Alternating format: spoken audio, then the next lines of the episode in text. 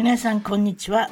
今年もポドキャスト一番トーク海外で頑張る日本人トークを聞いていただいてありがとうございます。司会の辰巳です。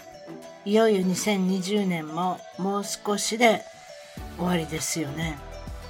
皆さんお待ちかねのベストオブ一番トークの時期になりました。6つのエピソードを選んだんですがこれもなかなか大変な、ことで6つを選ぶのはなかなか難しいです。6つの、えー、エピソードを2回に分けましてこれから、えー、パート1パート2をお届けします。そしてちょっと気になるのはですね一番トークをどこから聞いてくるか。世界のいろんな国から60カ国以上から聞かれてるんですけれどもそのまあどんな国かっていうのをちょっとサンプルで今からご紹介したいと思います。もちろん圧倒的に多いのは日本から聞いていただいてるんですけれどもそして私の今住んでる今っていうかずっと住んでるんですけど国のアメリカが、えー、2, 2位になってます。で3位の方がですねオーストラリア。こちらから聞いていただいて、あとはカナダ、イギリス、香港、ドイツ、アイルランド、台湾、ブラジル、フランス、イタリイタリア、えー、韓国、シンガポール、トルコ、ニュージーランド、ベトナム、タイランド、スペイン、スイス、えー、オランダ、フィリピン、ロシア、インドネシア、マレーシア、インディ、インド、チェコ、スウェーデン、サウジ、メキシコ、この辺まで30位ぐらいまで行くんですが、次でちょっとなかなか面白いモンゴリアとか、ウクライナ、アルゼンチン、バミューダ、マカオ、あ、マカオ、隣、香港の隣ですかね、ポーランド、ブルナイ、えー、これはユナイテッドアラブ、これは何ですか？アラブ連邦っていうんですかね。えー、っと、コロンビア、カンボジア、サービア、サービア、セルビア、はい、エジプト、カター、これもまた石油の国ですかね。カターっていうんですかね。ミャンマー、フィンランド、なんかそんなところいろいろ聞いていただいてます。またそんな感じで、来年も、あの、またこの辺の順位が変わってるのかもわからないですけども。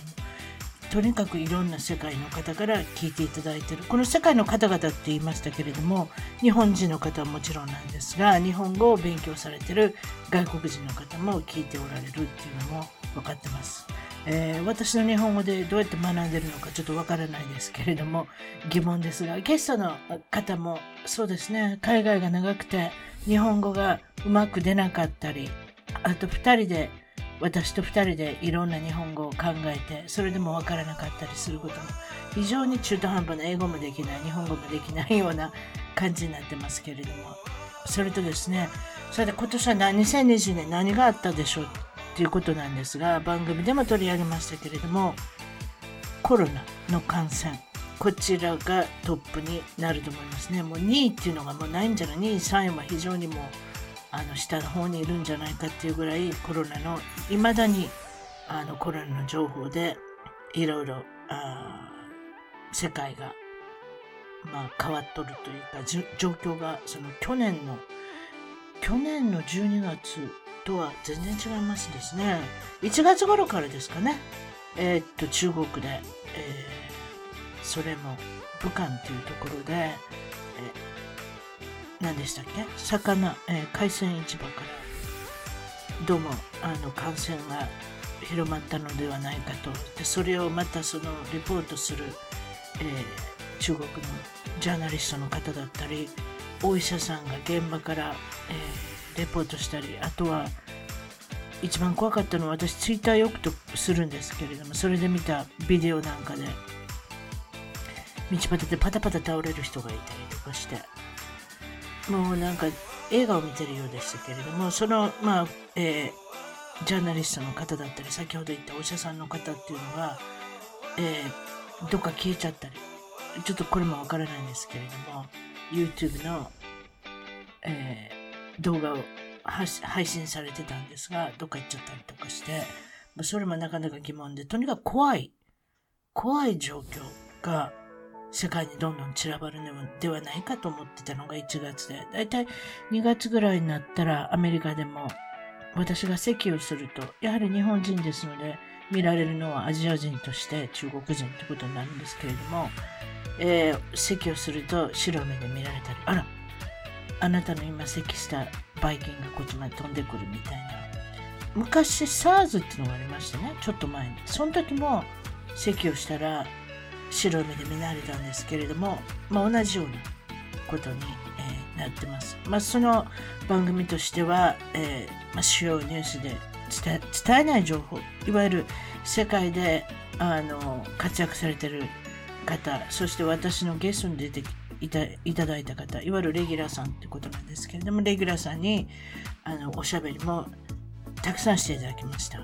コロナに関しての状況がどうなってるのかって。まあそれで、えー、思いもやらず感謝の手紙までいただいたりしまして、あの、辰巳さん、世界の状況が分かってきましたと。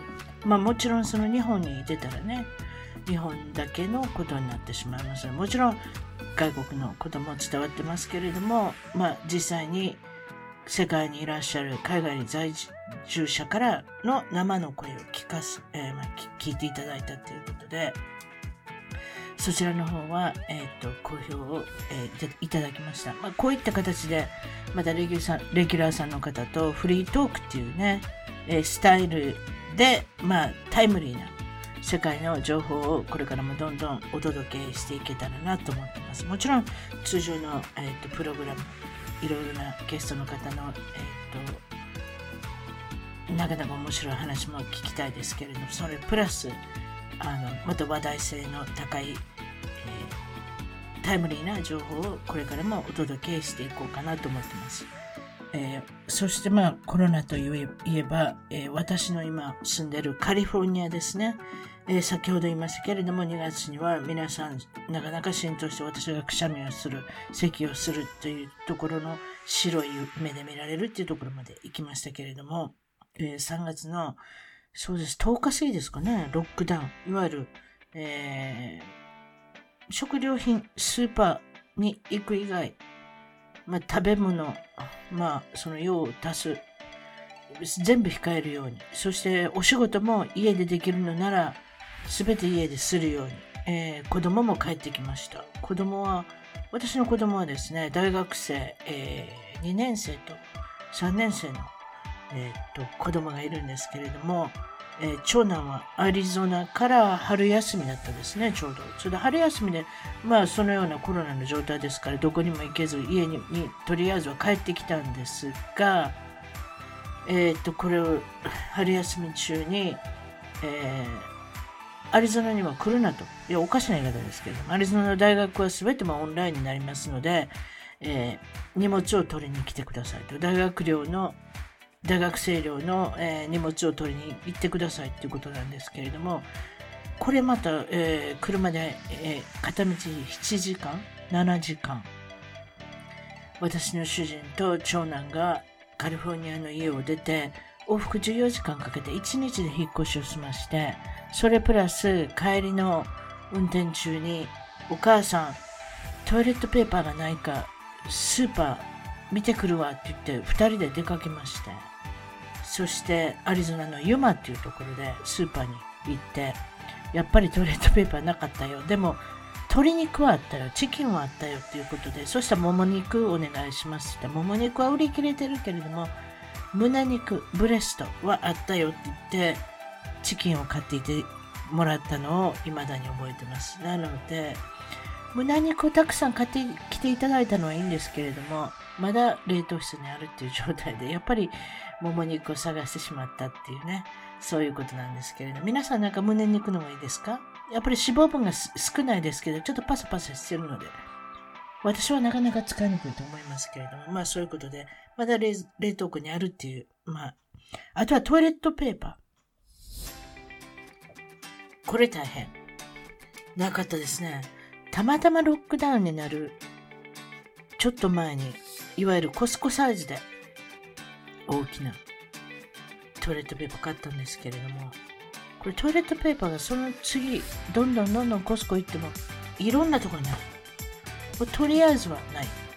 ということで、これどうなるのかなと思いましたけれども、最後のギリギリの数ヶ月、2ヶ月ぐらい待ちましたかね。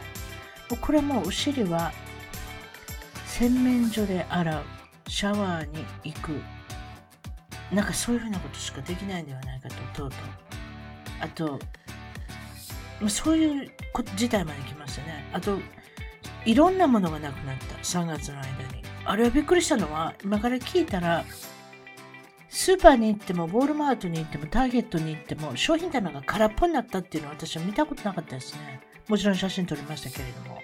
それぐらいアメリカ人はパニクりまして。と言いますか、私もパニクりましてですね。でも、まあ、何でもかんでも買うわけにもいかないんですけど、何でもかんでも買ったみたいですね、皆さん。あるものだったら、とりあえずは品切れになるのでっていうことで。でも、品物はあったみたいなんですけれども、品物を出す人が、商品棚に出す人が非常にいなかったっていうのを聞いてます。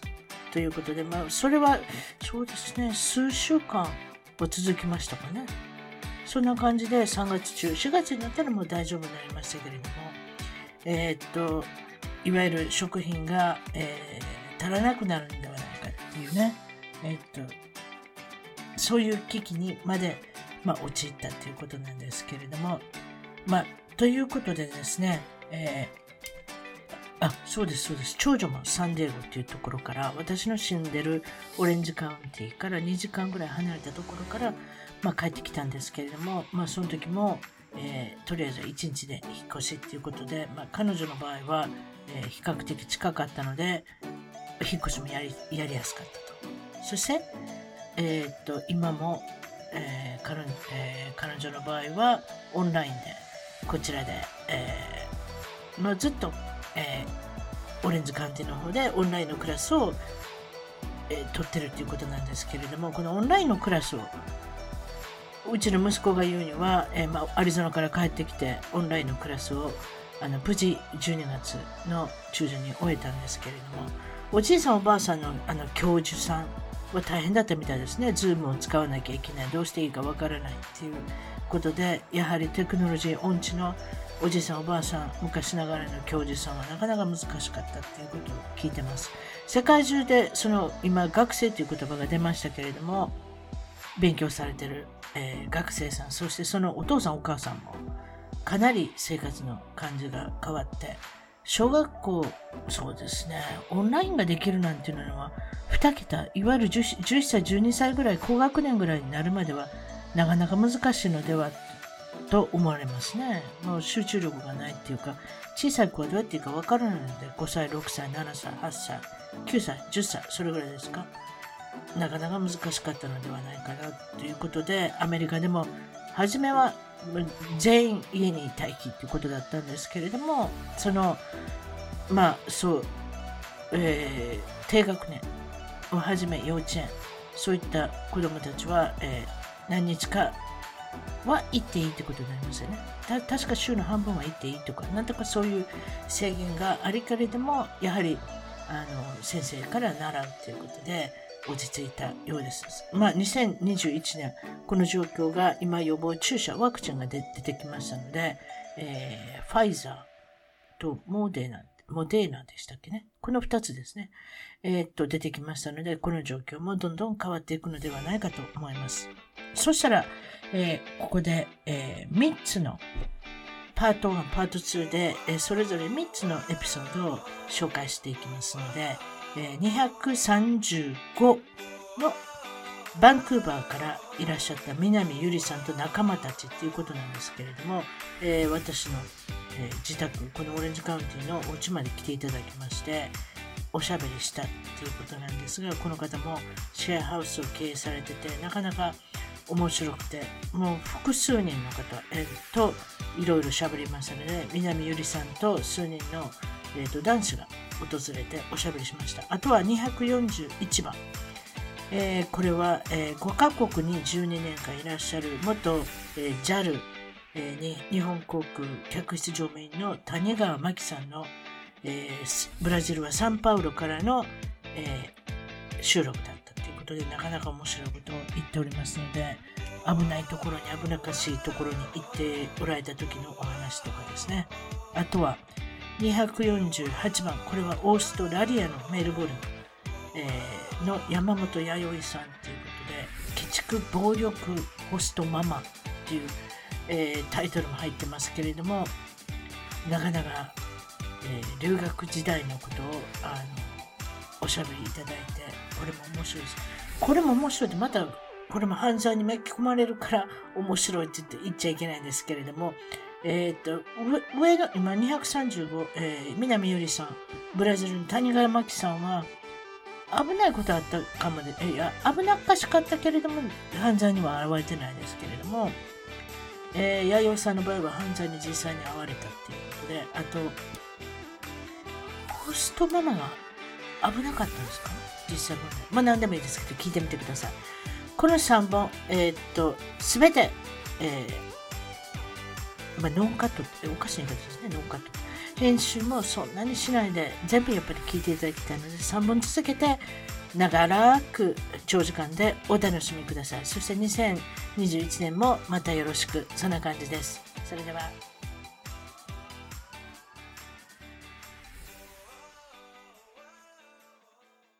それでは今回のポドキャスト、一番トーク海外で頑張る日本人トークは、えー、これはカナダのバンクーバーより、えー、南ゆりさん、そして今回はコージ、あ、違った。米田コージさんに来ていただきました。こんにちは。こんにちは。えーっと、米田くん。あ、違った。コージくん。はい何でもいいですけれども、コージ米田って書いてあるので、外人かと思ったら違いましたね。すいません。ね米田くん。日本人なんですけど、まあ、ちょっとたまになんかそんな言うのかお前漢字で書けやな。漢字も最近もう忘れてくるくらいの本当変換があるやろ、変換変換が。があるんですね。変換使いましょう、変換。いきなりアルファベットで書いてくるな。何でもいいですけれども、ゆりさんと、えっ、と、コージさんということで、あと外野の方が、どうして外野なのかっていうのは、バンクーバーで、えっ、と、後でご紹介させていただきますけれども、少し、まあ、不動産業のような、えー感じですね。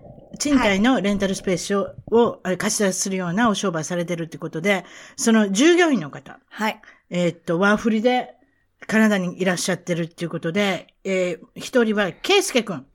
こんにちは。ケイスケくん、こんにちは。えーっと、海外何年ですか？海外はロサンゼルスに半年と、バンクーバーに今ワーキングホリデーで半年なので、1年ですね。フルネーム言いますか？ケイスケくんだけでいいですか？K でお願いします。?K でいきますか？なんか隠してることあるんですか？フないですルネームでいけないとか。いや、何にもない大丈夫ですか？長いんで。カナダのガバメントから政府からなんか私のところに来ませんか？あちょっと K でお願いします。K で？じゃあ K でいきます な。なんか怪しいですね。その隣の方も K っていうことなんで、隣の方はケンタさん。はい。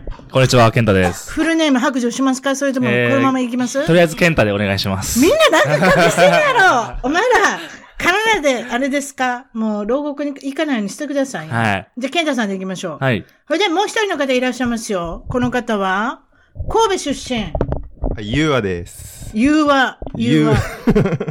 令和じゃないですか。令和の、あー、でも、イントネーションはゆうなんてわです。書くにゃん？優しいに羽。かっこいいやん。ありがとうございます。みんなよう覚えてくれる？めっちゃよう覚えてくれます、ね。融和くん。ゆうわくんです。ゆうわです。融和。ゆうわ。なんでもいいやん？えななんで、なんでこんな名前になったんですか？融和銀行とか。いや すいません。どうなんですかね？この、聞いたことないの？あんたお母ちゃんがつけたんやろ？これ。名前の由来は多分、優しく、羽ばたくみたいな、く？そんな感じに育ってほしいで。羽ばたいてカナダに行って日本に戻らんようになったっていう。そうですね。わかりました。お母さん、お父さんで、あれですね。間違えましたね。この名前つけたので、優しくお父さんとお母さんの元から羽ばたいてしまったら、ね気がついたらバンクーバーにいるっていうことで、何年いるんですか？海外はえーっ。と、まだもう、半年ちょいぐらいしかいないですね。で、バンクーバーだけ？バンクーバーだけ、半年。半年。あ、そうなんや。うーん。まだ、英語は？ひよこ、うん、もう英語なんかもまともにできないですね。あ、そう。はゆりさんから習ってください。習います。はい。はい何語喋ってるのか知らないですけど。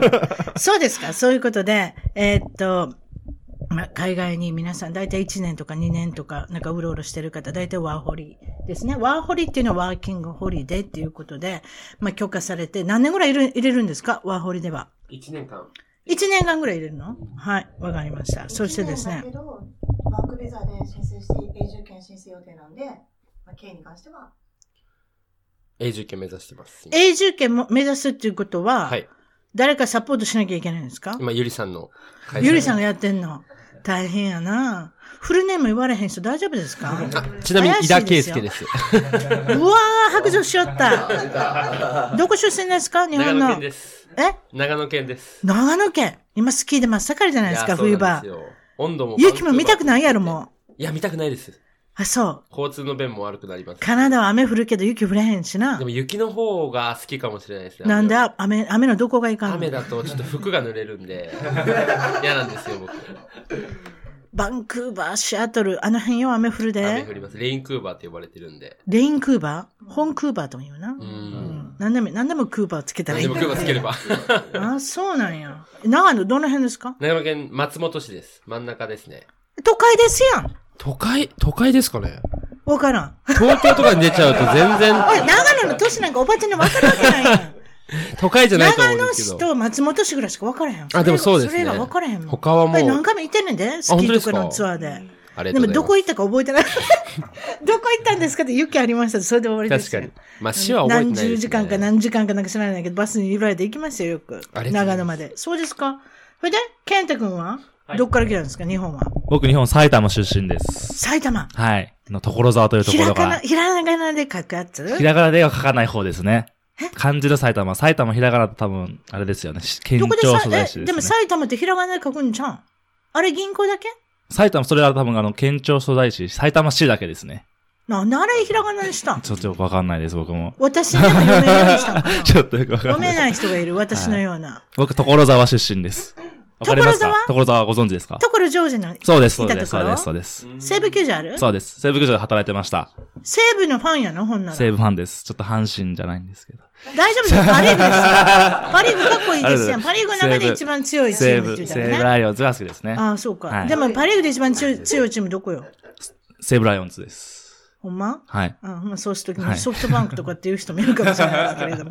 そうですか。それで、ゆりさんは、まだ聞いてなかったですね。ゆりさんは何年いらっしゃるんですか？海外、どこにいて、どこで何年いるアメリカに1年程度住んでたのと、カナダには今、8年ぐらい住んでます。?8 年ぐらい？はい。それ？は、えっ、と、カナダでご結婚されてるんですか？はい。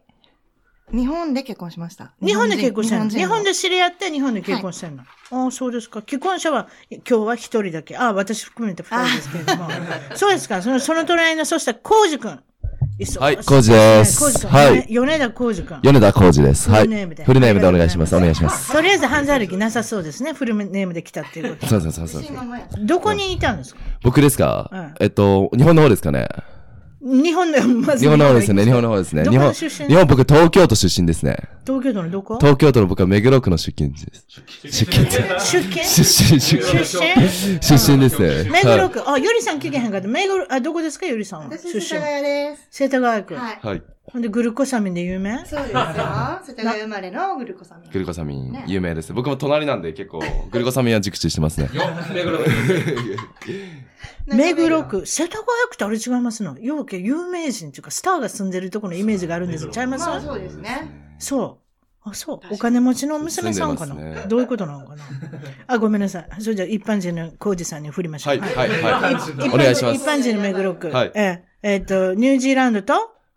あ、ニュージーランドに1年間、本当まあ最初にやっぱり英語が全く、あのー知らなかったので、うん。勉強しました、1年間。できなかった。勉強最初で、あ、全然できなかった。羊と喋ったんですか？もう友達くらいになりましたね、もう。はい。そうですね。羊と喋った。はうんそういうい。の友達くらいにはなりましたね、本当に。人より。冗談抜きで羊の方が多いね羊の方が多いです、本当に。なんで、僕もラブ毎日食べてましたね。ニュージーランドのこと知ってることそれぐらいしかあれへんもん。温泉もありますよ。本当に。ああ、なんか、そうですね。ニュージーランド比べて気候どうですか？バンクーバー。そうですね。ニュージーランドがやっぱり日差しが強いですね。日差しが日差しがすごい、紫外線がすごいです。あ、そうなん？なんであ、そうやな。オーストラリアもそうやね。そうそうはい皮膚がんに注意しましょうとか言ってますもんね。なんで、そうですね。そういった病気とかでも、はい、そっち側の方が多いみたいで。はそうですか。はいはい。い。で、今、来て、あの、カナダに、今は半年うんくらい今いて、で、そうですね。はい。で、今はもう、それで、あの、ここからもでもまた1年間ワーキングホリデービザが最近切り替えたばっかり、最初観光ビザっていうので入ったんですよ。うん。なのでちょっと自分のしたいことを最初にやってて、うんそれで今ちょっとまあ、あの、そろそろ働かないかなっていうところでワーキングホリデービザに切り替えて、今から。切り替えれんねんな。切り替えれますね日本一旦帰れんでもね。はい。いいですね、それは。すごい。誘惑はもう聞いてしまったな。神戸出身の半年の半年のカナダにいんねんな。カナダにいます。ワーホリでいんねんな。ワーホリでいますう。ん、はい。写真撮影、頑張ってください。写真撮影っていうのからビデオ撮影。ビデオ撮影何をやってるんですか？それ隣で。今何やってんの？言ってください、ここで。これは、あのー今、旅の記録？あ、旅の記録？をそうですね。旅ビデのオを上げようとしてんの？上げようとしてます。そうですか。はい著作権は私にあるから。はい。それあだけわかるお金の方は後で そういうことかわかりました。はい。まあ今までに住んで国々が皆さんそれぞれアメリカだったりニュージーランドだったりっていうことなんですけれども、カナダに来て、え、カナダに来てですね、いかがですか？カナダっていうのはどんな感じですか？お国柄、文化の違。いうゆりさんで行きましょう。移民天国ですよ。移民がたくさんいる。はい。移民に優しいです。どういう国の人によく会いますか？うん、アジア系の方が多いですね。バンクーバーはホンクーバーなので。やっぱり。そうですね。うん香港があの中国に戻った時にずっとあれですね。あの、逃げてきたというか、はい。バンクーバーの方にいらっしゃって。それで中国人の人がたくさんいらっしゃる。はいで日本人、そしてアジア人。ほか他のアジア人誰ですか？誰ですっておかしいですね。コリアンの方とか、どこ？コリアン、あの、韓国の方とか、えっと、あとはインドネシアとか。あ、インドネシアの人もいる、うんインドネシア料理美味しいな。うんうんうんうん。韓国料理も美味しいしね。美味しい。うんバンクーバーといえば日本食といっぱいありますよね。めちゃくちゃダウンタウンと。か行ったら。うんびっくりしますわワンブロックに1個ぐらい寿司屋があると思います。え？ワンブロックに1個ぐらいは寿司屋がある。そうやね。うん。あの辺でうろしうろうろしてカレー食べたの覚えてますけど。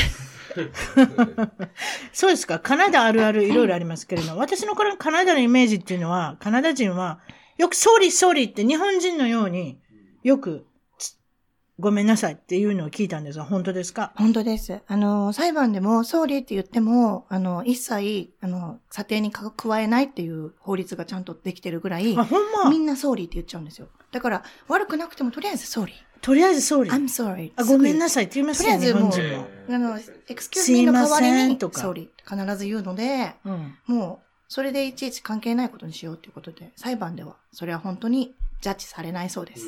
そう。はいわかりました。そしたらですね、失敗談は皆さんによく聞いてるんですけれども、それじゃあゆりさんから行きましょうか。これ海外での失敗談なんですけれども、これはアメリカのボストンに留学していた頃のお話です。っていうことで、どういうことですか？はい、あの、私、あの、若い頃に、はい。あの、当時5年の留学ビザが出まして、まあ、すごい嬉しかったんですけど、はい。まあ、5ヶ月で帰ってきてしまった。なんでそんな、なんでそんなに10分の1で、あの、省略したんですか？なんかあの、もう、本当に英語力の問題もあって、うん。あの、サポートとか電話しても通じないし、なんかもう何してももう、すぐ電話切られちゃうんですよ、とにかく。カスタマーサービスとか。カスタマーサービスとか電話しても、うんなんかクレームしようとか一生懸命しても、例えばどんなクレームをしたんですか？え、なんかソファーが届かないとか、そういう、なんかいつまで経っても郵便が来ないとか、そういうのだったんですけど、うん。電話しても電話してももう何言ってるかわかんないから、ブチッと切られて、お互いにネイティブじゃないから、うん。センターの人も、うん。もうなんか、ブチッと切られて。よくあることですよね。はいまあ、センターの方も、まあ、まあアウトソーシングでインドの人だったりとはか、いそうですねフィリピンの人だったりとか、外人同士で喋ったら拉致が開かない。はい。そういうことやな、ゆうわくん。あそういうこと、そういうこと。うん。そういうストレスがちょっともう本当うんざりしてきて、うん。もうやってらんねっつって、うん。もう帰るか、つって、そういう感じで帰りました。コウジ君の失敗談。はいはい。失敗談は、これは、はいえっ、と、シェアハウス？これはいどこの時ですか、シェアハウス、これカナダですね。カナダのシェアハウスで、うんあの、住んでたんですけど、毎回そのお金を、毎しかし、マイク使わんでもいけそうな声やね、あ、本当ですか？喉。にその、喉仏にもマイク入あ、ってるちょっとあの、仕組みはあります、いろいろと。はい、仕組みはあるんで。すごいわ。はい。いやいや、本当に、あのーあ住んだ時に、あの、お金を毎月渡したんですね。うん。なんですけど、その方が、すごいでも仲良かったんですよ。うん。でも、最近、本当最近なんですけど、うん急に何か部屋に、部屋を開けられて、うんまあ今すぐ出てけとうん。言われたんですよ。うん。じゃあどうしたのかと思ったら、その方は、どっちかという、その、元、その、シェアハウスやってて、もっと上の、その、元締めの方がいたところのところの人に、ちゃんと、その管理をしてなかった、お金の管理をしてなかったっていうので、出されてしまって、すごいその家気に入ってたんですけど、まあそういうこともあるんだなっていうので、そこで、また一経験した、失敗でもあるんですけど、経験にもすごいなったかなと思ってます。うーんはい。なるほどね。まあ、いろんな、海外でいろんなことありますけれども、そしたら、えっ、と、次は誰にしようかな。その、端に座ってる、ゆうわくん。愛 はで。半年しか、まだ海外経験ないですけれども、失敗談なんかありますか？そうですねまあ、。受けそうな話なんでもいいですけ厳しいね、そんな言われたらね。なんかあの、バンクーバーの人とかカメラマンしてても別に何も言われないっていうか、その、旅の記録撮ってても別に何も言われることなかったんですけど、昨日っすかね？昨日ロサンゼルスのチャイナ、チャイニーズシアター行って動画回してたら、うん。お前動画回したやろ、チップよこせって言われて。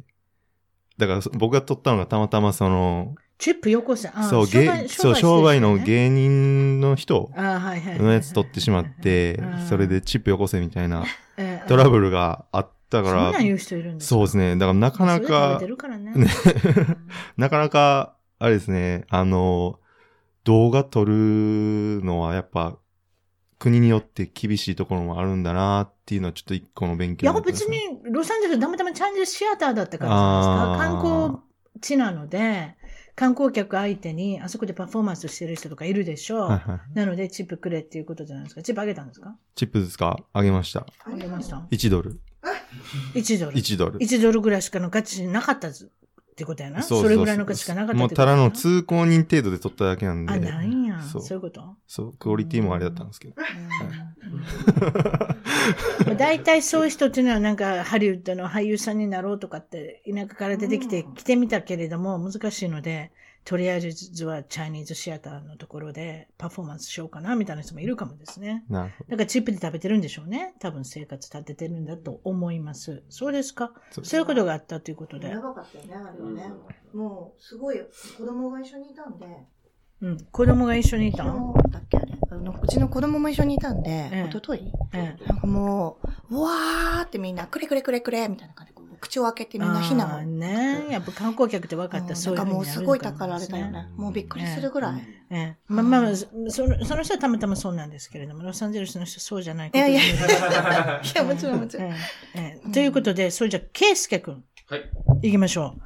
国内外で受けそうなお話、何かありますか？失敗したのでもいいです失敗談が、えっと、僕6ヶ月間、ロサンゼルスに留学してたんですけど、その時にホームステイを4ヶ月してたんですけど、そこでホームマザーが料理をすごい作ってくれて、うん。で、僕、ブラジル人2人女の子だったんですけど、うんそこ、その人たちもホームステイしてたんですけど、いろいろ食べ物をくれて、5キロ以上太っちゃったっていう話なんですけど、美味しかったんですよね。美味しくは正直なかったんですよ。美 美味しくはないんですけど、なんかす、お腹が空いててずっと食べちゃうっていう、で、料理の作る量が多くて、うん。で、残すにも残せないっていう状況だったんで。どういう風なものを作るんですか？なんか味が薄いパスタとか、味が薄いパスタ。上にちょこんってソースが乗ったパスタとかも、えもう全部食べてたんで、えうん。それで5キロ以上ちょっと太まあでっちゃったっていう。も作ってくれるだけでもいいですね。ホームステイやっててよく作ってくれなくて痩せたっていうことはそういう話結構。聞きます。だから、ええラッキーだったなと思っお菓子だけ買ってて。何も作ってくれない。あと適当にやってっていうとこもあったらしいんで、うん。うん。なるほどね。それじゃ、次、ケンタ君行きましょうか。ケンタさんは、これは？僕が失敗談と言いますか経験談なんですけど、どうぞオーストラリアに、えっと、1年前住んでたんですけども、うんオーストラリア着いたばっか、本当に語学力もなくて、うん家探しに苦労したんですね。うん。で、最初、バックパッカーズホテルっていう、もう、ダブルベッドが4個とかあって、一つの部屋に。うん、で、8人で、めちゃくちゃ安いホテルにずっと住んでたんですけども、うん。その間に家を探してもなかなかダブルベッ、ド何？は、バンクベッドみたいなやつ？二段ベッド、二段ベッド。があって、8人で一つの部屋とかに住んでたんですけども、で、全然家見つからなくて、結局そのバックパッカーホテルに3ヶ月ぐらい住んでたんですけどもうん、本当語学力もなくて、えでも外人の人って平気で女性を連れ込むんですね。集団でいるのに、え。はい。シーツ一つや、かけて、嘘。夜な夜な、バチコンバチコン、かましてくるんですね。もうそういうのを見てて、す何人ですか？それフランス人でした。フランス人とイタリア人。さすがフランス人やな。どこでも忘れへんな、やること。そうなんです。それを見て、すごい、もうじ、あの、カルチャーショックじゃないですけども、うん。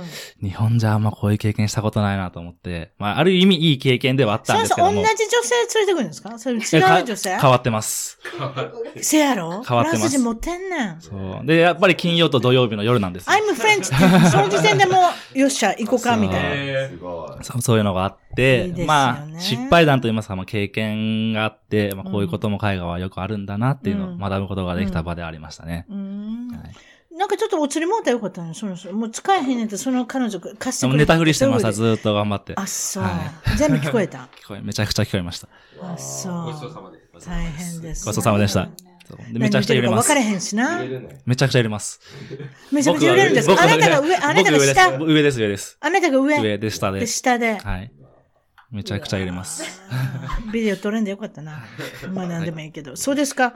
で、他もう一つあんねんな。なんか下ネタあるんですって？健太くん。健太くんちゃうの？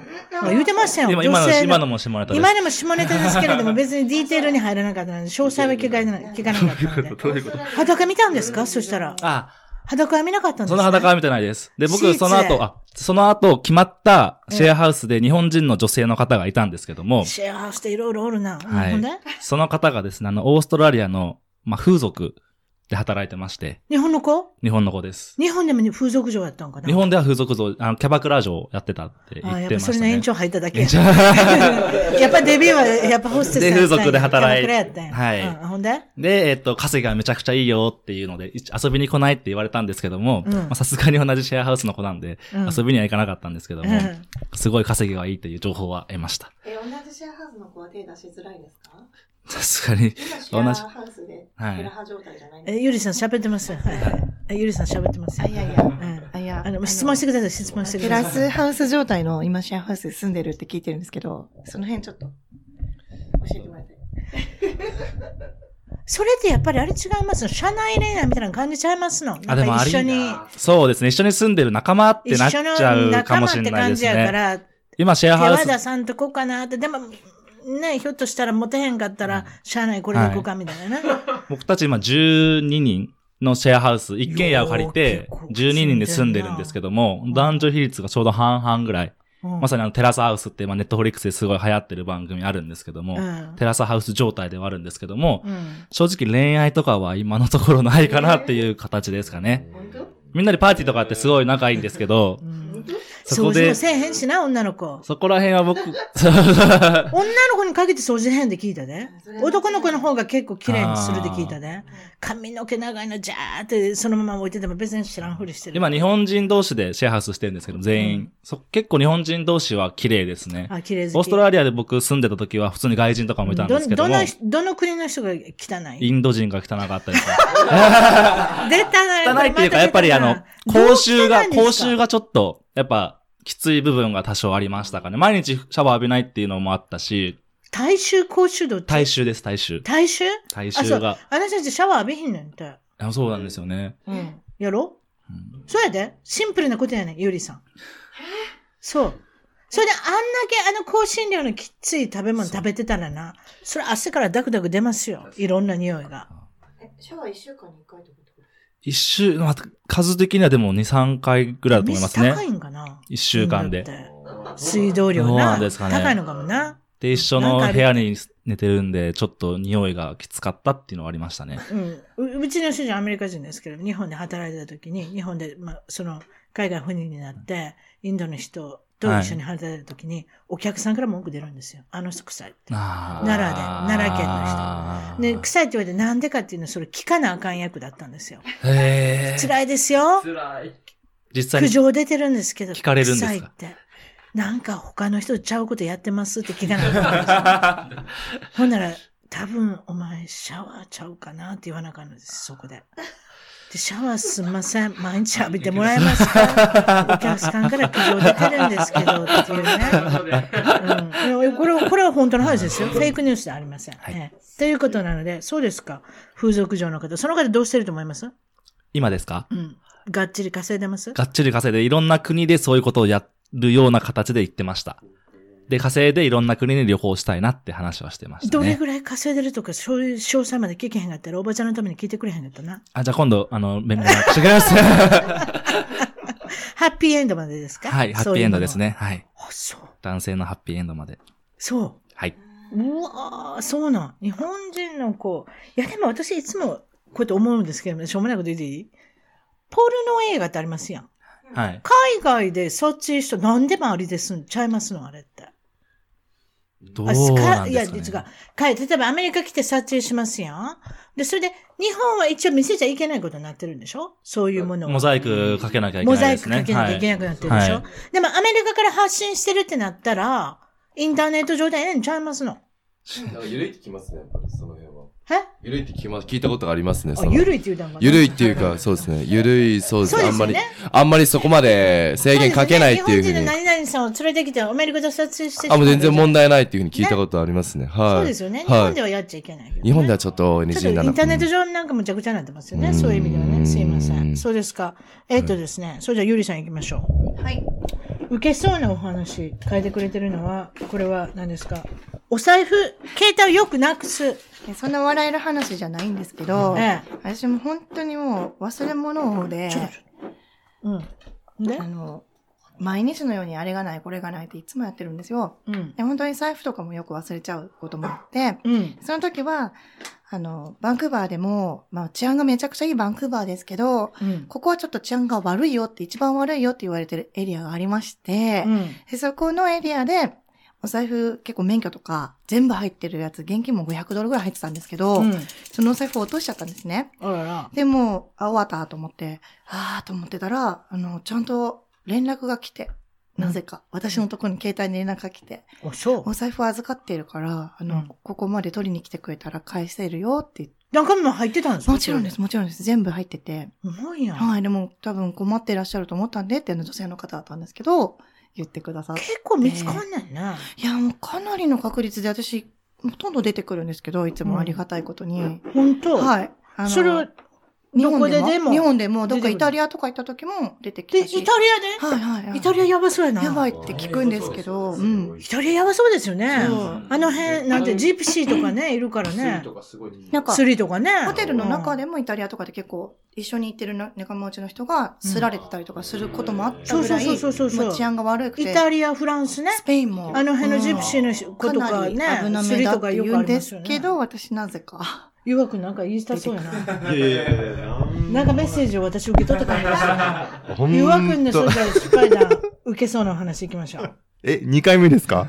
おか、あ、僕おか2回目やった。おかわり僕やってごめん。ゆわくんは別に幼稚園児じゃなかった。な、ななんかあるんですか？他に。え、他にですか？他にですか？うん。なんか言いたそうな顔してたごめんな。振ってしまったわ。ほんまですか？失敗の。考えます？あー、考えます。じゃあ考えましょう。でこう、こうじさん僕の、フィリ。ピンのはいはい。ことで、フィリピンで起こった話、行きましょう。これ、あのー僕が、もう本当にまだ19歳、10 20歳ぐらいの時に初めて友達と旅行に行ったんですね。うんフィリピンに。近いんで、やっぱり安いってのもあってお金もあんまりなかったんで、行ったんですけど、で、ある時、まあ、二人ともちょっと一回別行動にしようと。二人ともずっと一緒にいすぎいすぎるとちょっとなんかおかしくなっちゃうと。いうのもあって、一人でまあちょっと夜街出たんですね。うん。で、適当に歩いてたら、まあ、あのーやっぱり僕も思春期だったんで、うん。やっぱり外人の方すごいやっぱり綺麗だなとか、そういうこともすごい思ってて。うん。で、ふと気づいたら、ぴったりと後ろになんか、女性の方、ロングヘアの方がいたんですね、とりあえずは。で、まあ、パッて振り向いたら、でもなんかちょっと違和感があって。でも、でも僕も正直なところ、いや別にそこまで嫌じゃないよ、みたいな風なイメージだったんですけど、まあ結局最終的にはそこを二人でずっと、まあ1キロぐらいですね、待って待ってとずっと言われ続けたんですね、そこの。ずっと一直線で。で、まあ最終的には、まああの、ちょっと路地に入って、まあ、あのーしっかり顔見てなかったんで、いいなと思ったんですけど、まあ、ちキスをしてしまったんですけど、うん。もう見た時には、あっていうので、キスでもうすぐその、近くに止まってるタクシーに乗ったっていうのがちょっと、いっぱい失敗談としてあるんですけど、あんまり面白くなかったですね。そうですね。もう2泊の方にもずっとつけて、やっぱりモテるんですよね、2泊の方に僕、正直な。ハーフっていうのは、はい。2泊というより女も、装されてる男性。女装されてる男性、ってもいうう、ことでしょ？そうですね、はい。胸はそういうのあるんですか？胸はそうですね。一応触った形ではあったんですけど、あのー、しっかりあの、チェックはしたんですけど、やっぱり、あの、通常とはちょっと違うような、なんか、なんですかね、なんか、うーん。シリコンの胸です。シリコンの胸なんじゃ、僕もそんなシリコンの胸なんて触ったことがないんですよね、今まで。フィリピンでシリコン入れて安そうやな、でもな。みんなみんな大きしたかったらあの辺行ったらそうですね。でも結構な大きさでしたね、でもあれば。あシリコンはシリコンでも結構。もう、もう、もう、もう別にシリコンでもいいよっていうぐらいの大きさでした、本当にすごい。。そうですか。もうすごい経験でした。ありがとうございます。ニューハーフ。はい、本当に。それ面白かったですね。そうですか。はい。皆さんの日本の出身地はもう聞きましたけれども、ここでユニークなのは、コウジさんいきますか？コウジさんの、はい。はい。えーっと、大阪生まれで東京育ち。おはいそうです父さんはフルートの奏者。はい。フルートの奏者。それはお仕事？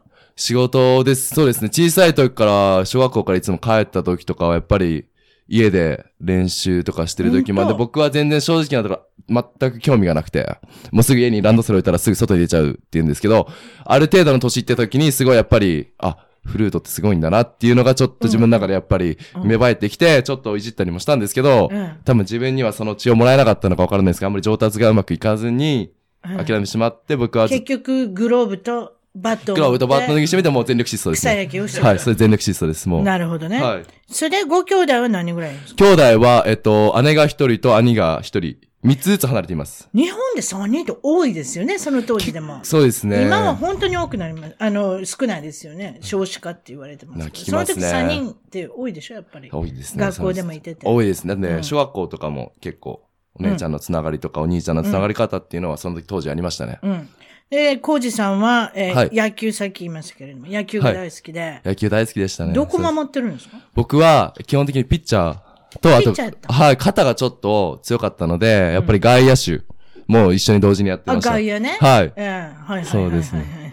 それで結構野球は続いて、結構そう。どこまで続いたんですか？野球は。野球は本当に、きっぱり言うともう本当に高校で大学なんですけど、うん。じゃ高校の時にもう怪我をしてしまってたんで、うん。あの、正直大学はなんとかその治療してっていう話だったんですけど、あの、ちょっと続かずっていうところで、すごいですよ。はい。で、小さい時は、はい。どんなお子さんだったんですか？小さい時は常にいろんなことに、今もそうなんですけど、はい。まあわからないことがあっても、とりあはい。えず先に一回踏み出すっていうのがなんか親からたまに聞くんですけど、はい何でも突っ込むタイプだっていうふうに自分は聞いてますね。うんなんで常になんか興味があったりしたらもう自分なんですぐいなくなっちゃうことが多かったです。自分は。いあいなかった？いなかったです、もう。気づいたら迷子みたいなのが多かったですね。三人兄弟真ん中？僕一番下です。一番下？はい、一番末っ子ですね。はい。そうかで一人ぐらいおれへんのって分かれへんわな。そうですね。あんまりそこまで気にしないかもしれないです 日本で5人家族で大きいかもしれない。そう。ですねで、駄菓子屋さんをはしごしたり、野球、先ほどの野球はアン,、えーアンダースローで中継ぎのピッチャーをされてたってことですね。そうです。もう本当にポイントとかで使っていただいてたような形ですね。はい。小さい時は、はい。どんなチームが好きでしたか？今ももちろん野球チーム好きでしょうけど。そうですね。前、えっと、小さい頃はよくやっぱり東京ドーム近かったので、やっぱり巨人。お ばはい。ちゃんはアンジ巨人なん知ってるな？あ、はい、知ってます。はい、知ってます。はい。分かってたよで。別はいに追い出せへんけどな。はい。はい。とりあえず私は阪神ファンです。そうですね。あの、巨人。でも、あの、父いや、親は。でもいいやん。はい野球ファンやったらええねんそうですね野球ファン。。父親は阪神ファンですす、もちろん。なんですね、それ。お宅家の中で揉めてますな。あ、もう見てます。もうあのー、テレビ、テレビつけるんですけど、巨人阪神やってる時はもうバチあバチです、ね。お父さん関西の出身。そうです。はい。関西です、おお父親は。あそうはい。で、子供は巨人ファン。これは巨人ファンですね。もう、はい、そうですね。生まれた時には東京にいて。誰が好きでした？僕、巨人ですか？巨人の選手で。巨人だと、どれ、えーどの人になりたいと思ってたんですか？僕は、巨人だったら、うーん、国母、国母選手っていう選手がいたんですけど、サードですごい肩の強いかっこいいバッターでした。いいですね。サードでか肩が強いって、ね。そうです。何でも揃ってたんで、もうすごいアメリカに。来なかったですね、その人はね。でもそうですね。肩が強かったらね。サードははいけないかもですけど、セカンドぐらいいけそうですもんね。そうですね。セカンドあもごめんなさい。アメリカってそう相当肩が強い。肩が強いですね。もう本当に。うんうんねそうですか。はい。で、メージャーリーグのね、はいこと知ってると思うねんだけど、はいメジャーリーグの野球のこあのフィールドの大きさと、はい。に、日本の野球のこのフィールドの大きさってお一緒なんですか？えっと、わかります一緒って、例えばホームベースと一塁のこの距離とか、あれ絶対決まってるんです。あの、球場によって全然バラバラみたいで、やっぱりやるところによって狭かったり広かったり。あるみたいなんですけど、やっぱりでも見え方、どんな球場でも海外の方僕、まだそんなに数は見てないんですけど、やっぱりなんか、見え方的にすごい、やっぱり周りが大きいんで、うんやっぱ東京と、東京ドームってなってくると、うんあの、真ん中にあって、いろいろビルの街の中の中にあるんで、うんあんまり広く見えないんですよね。なんでまあうん、こっち側も結構あるんですけど、ななんて言うんですかね。あのー本当に、どっちが、どっちかというと広く見えますね、こっちまあ、の球場の方。確かに、まあ、外野の、だから要するにホームランになるっていうボールのこの位置は絶対アメリカの方が遠いでしょうね。そうですね。あとこ、日本のあと凝ってるんで。なんかアメリカの球場っていうのはいろいろと、外野席も、はい。次、ゆりさん行きましょう。ニコニコしていただいてるので。ゆりさんのこのちいちゃい時のお話ですね。いや別に掘り下げて面白いことも特にないので。ちいちゃい時は、えっと、東京の世田谷の出身、先ほどはい言っ、た。そうです。お父さんは会社経営、何会社経営したんですか？あの、貸しビル業ですね。不動産。よう似たことしてますよ、今。そうですね。やっぱりあれですね。うん血は争えない。ご兄弟は？に兄弟4人兄弟です。?4 人もいた。はい3人でびっくりしてる場合じゃないじゃないですか。そうですね。コウジさんのところも抜いて、世田谷で4人。うん内訳は？あ上に、兄、姉二人、兄、兄が一人です。あなた真ん中。一番下。うん、行方不明になっても分かってない、分かってませんね。お父さん、お母さん、多分ね。多分そうでしょうね。あ、そうなんですか。ちっちゃい時どんなお子さんでしたか？ゆりさんは。木登りとか好きでしたね、冒険とか。木登り。で、あなた IQ テスト、IQ がものすごい高い人なんですか？え、子供の頃だけですよ。今はもうただの人ですけど。それ分かってる。あの子供の頃は結構全国でなんか上位にランクインしてたみたいです、いつも。頭のいい時期なんてそんな長いこと続けへん人間。でもね、もう最近はえ、でもどれぐらいらいですか？ランクインしたっていうのは全国で上位、うんうんうん、だし、だったらしいんですよ。で、なんか、私自分の IQ 知らんで。あの受験、小学校受験の時に、なんか昔で分からん園のかなと思ったていたみたいで。あ、そうなん、うんうんうんうん。知りたかったわ、自分の IQ って。ねえ。うん。今やったらうちのお母さんん。の聞いても知らんっていうの、そんなバカな、なんかずテストやったよね。いやー、辰巳さんやったら今ぶっちぎってると思いますよ。ぶっちぎって300ぐらい。あってもおかしくないごめん。なんか知らんけど、200ぐらいがマックスいやわからんんけども300ぐらいいってそう。でも IQ が高いからって言って、あの、お仕事で成功するとかっていうのと関係ないって聞きましたね。ああ、全然関係ないんじゃないですかね。ねえちょっと記憶力がいいぐらいですよね。記憶力。うんっていうことはね、小学校、中学校の時にあんまり勉強した思い出ないでしょ。いやー、そうかもしれないですね。ほらね、そういう人いんねんだよ。分かってる？ゆうわくん。わかってます。うん。は僕は、僕へとまた言うとしても あれやろ、ゆうわくんなんか勉強して勉強して一生懸命勉強した口やろ？い。全然勉強してないですよ。あ、あんた勉強してない？口。もう。口と IQ 高いんちゃうか？でもそもそも関西に IQ あるんかな？みたいな。うん言うてくれ関西の教育委員会ちゃうんちゃうナイスナイスナイス。か IQ テストなんかないし知。らんやんな。はい私自分、ほんまに自分賢いのかアホなのか分からへん。やっぱ IQ の数字欲しいよな。でもな、テストした覚えあるやろ？テスト？私あるで IQ のですか、うん。あるある。テストした覚えある。へえ。だって変わった問題とかやったもんだって。なあ、知りたいよな。知りたかったですけど別に、うん今、いらないですもんね、IQ。生きてて。それは自分で持論を言ってるだけやから。IQ はいらん。何でもいいですけれども。そうですか。ち、小さい時の話言うて、言うたらあどんさんでしたっけ？僕も4人兄弟で、内訳。みんな、みんなお前ら、おお沖縄から来たんかどないなってんの ?4 人兄弟。4人兄弟で。で、僕長男で。みんな少子化少子化ってのはあれ嘘やね嘘です。地球温暖化の嘘と一緒か？あ、違った。すいません。それ言ったらぼやかれそうですけど。え、何ですか？一番上で、弟1人と妹2人。あ、そうなん？はい。で、僕、初孫だったんで。上ですよね、一そう番。そうそう。だから、めちゃくちゃ可愛がられましたね。箱入り息子でした。どうすんの海外でうろうろしてて。いやー、だからもうすごい。長男ですよ。そう、こっち、こっですよち来るときも、おじいちゃんにめっちゃ言われて。うん。何も継がんでいいの？日本、あの、日本のお家は。いやー、でもなんか、おとん的には、おとん。おとん出たの おとんどうしたん？おとん的にはなんか、大工ついて欲しかったみたいですけど。あ、大工さんになってほしかった。そう。うん。何にも好きじゃない？大そうなん工のことは。ですよ。だ、ただ、俺の下もちょ結構変わってて、うん。弟も、あの、ヒップホップの、うんなんか、ダンサー？ダンスもやってて、歌うの？歌いはしないですけど、デザイン？服のデザインとか。お服のデザイン？そうそうそうそあ、そう、いつもガバガバした服着てんう。や。ガバガバしてるどこがウエストなんや？みたいなパンツ履いてんや。あの、ヒップホップなんかレゲエなんかちょっとしっかりしてほしいなっていうところあるんですけど、うんドレッドヘアにしたりとかもそう するから、うんそう、そんな感じの弟と、うんあの、インテリアデザイン目指してる妹妹さん。と、うん結構あれですね。豊かですね。あと変わっうん。音楽。才能豊かなファミリーですね。家族ですね。ただ一人も大工都合なんか。そうですか。それじゃあ次振りましょう。ケンタさん。ケンタさんの小さい時はいどんなんでしたか、僕はもうサッカー小僧でしたね。でサッカーこそ、はいサッカーの方があれですよね。人気ありますよね。どっちかというと野球よりは。兄がずっとやってて、はい。ずっとお兄ちゃんのケツを追っかけてたっていうのはよく母親から言われてましたね。うんと。はい。僕よは、えっと、4人家族で兄が1人いるだけなんですけども。また、え、え、兄が四人家族ですあ、4人家族ね。家族まだ、兄がいるだけびっくりした4人兄弟だ二人、二人兄弟です。ええで、兄が1人いるだけなんですけど、うん。もうずーっとそれでサッカーやってました。ケンタ君昔から見てたらやっぱり女性がおらん、あれやな、兄弟の感じがするな。本当ですか？うん。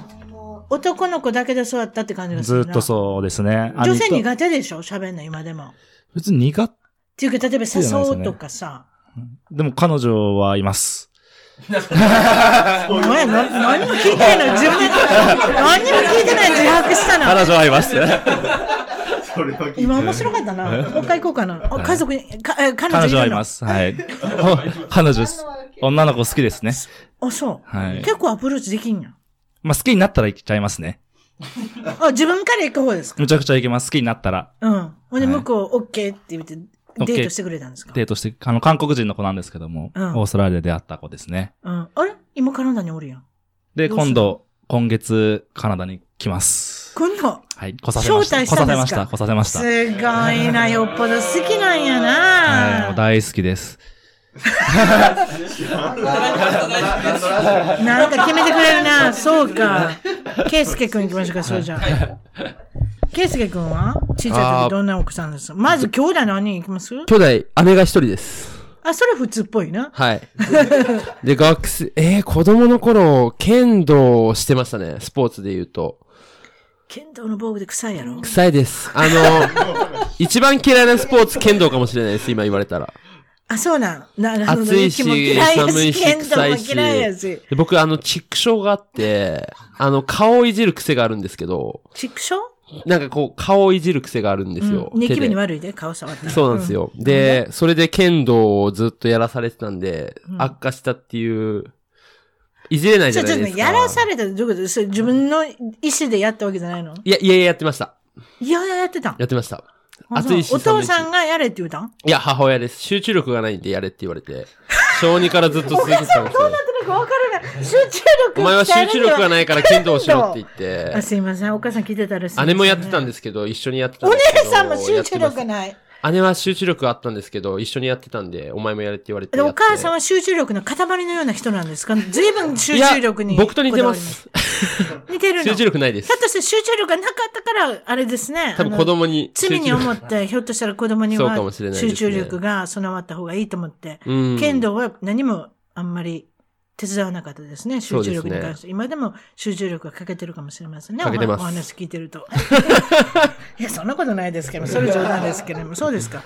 それで、まあ、小さい時はそれ嫌いやったけど、どんなお子さんだったんですか？おとなしいかったいや、それでも活発だった？活発ですぐ外出てたんで、うんいろいろ、例えばまあ、買い食いをしたり、映画見に行ったりして、よく怒られてました。先生に。一年に一回悪いことしてたみたいなんで、うん。覚えてないんですけど、うん。今は構成してます。構成してんの？構成してます。わかりました。で、彼女歴は？今は？えっとケンタ君はバッチリ決めてくれたで。すいません、僕いません。いないんですか？1ヶ月前に別れちゃいました。いや、かわいそう。遠距離してたんですよ。日本の女性？日本です。日本で遠距離何。年ぐらいやってたん1年してました。長いな。1年目で別れちゃいスました。カイプなんかつまらんよな、やってたの？ですね。うん現地でに日本人か。あ LINE か何でもいいけどうん LINE でしてましたね。毎日。どっちが、どっちが言い出した？もうやめとこう、。彼女ですね。彼女がもう辛いってなって、うんで、僕も永住権取って帰る気はなかったんで、うん。それだったら別れようってなりましたね。あ、本当。でケンタさんの、あの、私立行ってたら誰かもらえるかもよ。ありがとうございます。うん、すごい、すごい アプローチに対してすごい自信が満々です。勉強になります。はいはいそうですか。面白いですね、皆さん。それで、将来の夢何になりたかったですか？小学校とか。将来の夢ですか？小学校の頃は、うーん、す何ですかねスーパーマンとかですかねスーパーマン、ヒーローもの。ヒーローものに憧れた時期はありましたね。面白いな。あ、そう。空飛びたかったんかな？いや、空飛びたいのは間違いないです、ね。防具つけて飛びます？飛びたいですスカイダイビングはもうしたくないですね。一度したあ危なんですけど。そうですやん。あれ怖いんですようやったなそんなこと頑張りました。死ぬ人もいるんじゃん、あんなん。苦しいんですよね。いるかもしれないですね、サインさせられんやろ？お前死んでもええやろ？っていう。うん、しますします。サインしまするよなあれなサインしました。でも、パラシュートが開くんですか？開きます。後ろに、あの、インストラクターの人が乗ってて一緒にやって。なんでそんなんやろうと思ったん？いや、もう思い出作りに。一生に一度しかできないんで。結構勇気あんやな。ありがとうございます。うん。ほいで？何秒ぐらいで落ちてくるんですか？いや、どうだろう。多分最初の10秒ぐらいが本当に死ぬ、死ぬ感じがして、あとはもうパラシュート開いたらで死ぬ感、じがしたんですか息できなかったんですか？いや、あの、パラシュート開く前って、なんかもう放り出された気分なんで、もう何にもできないんですよ、身動きが。なうんんってうで、なずいてる人いるけど、やったんですか？はいはい。この辺にありましたよ。本当にこの近くです。あ、そう。あサンデーゴスカイダイビングは、サンデーゴのあたりでやりました。スカイダイビング K もそうだよね。たでまたま。何秒ぐらいのちに、あの、つくんですか？いや、もう本下。地面、地面に。い？や、え、10, 10分ぐらい。すごいインパクトあります？パラシュート開いてからは結構、あの、ゆっくり。ゆっくり降りて、こうあ、降りてくるゆっくりいけるんですか？し開くまでがもうすごい急降下なんで、耳も痛いし、目も、なんか口もなんか、待ってやりたいですいや、もう二度としたくないですよ。二度としたくない？二度とした。くないあんまり進めない？あの、好き。やってみても面白いですよ。やー、私結構好きで、ラフティングとか、そのいろんな、あの、パラセーリングとか、パラグライダーとかするんですけど、うん飛ぶのが好きなんですけど、でも、いやーもう、高所恐怖症じゃない？ではないですけど、スカイダイビングはもうちょっといいかな、お腹いっぱいかなって感じです。あ、そう。はい結構あれですね。命知らずですね。なんか悪いこととか考えてしまう。私、あれだけはやりたくないから。リバラフティングだからめちゃして。怪我とかいっぱいしてます。スキーでなんか腰の骨折ったりとか、腰の骨、ジャンプしちゃって、すごくありません？そうなんか、いやーどないしたんですか？木に落ち、木にぶつかっていったんですか？いやいや、なんか、コースじゃないところ行って、飛んで、着地したら雪がもうなかったんですよ。オリンピックみたいな。そう、そしたら競もう、なんか、そこで着地した瞬間にもう、ぐしゃっと。腰の骨が腰折れたんですか？の骨が2本潰れて。日本も折れた。今、はい今大丈夫ですか？あ元気ですけど。あ、そううなの、ん。いや、もう、いろいろ。あの、木登りして屋根から落ちて、首の骨あったりとか、もういろいろ頭。首の骨持ってんの？いや、わ、お、いや、あの、折れてはいないんですけど、まあちょっと結構逆にカーブがいっちゃって。なんかもう、なんかね、頭割っちゃったりとか、いろいろそれスカイダイビングなんか序の口ですね、今の話聞いてねそういうこと好きなんですね。嫌いじゃないんですよね。ああ、そうですか。いろいろお話ししてますけれども。そして、コウジ君は、あれですね。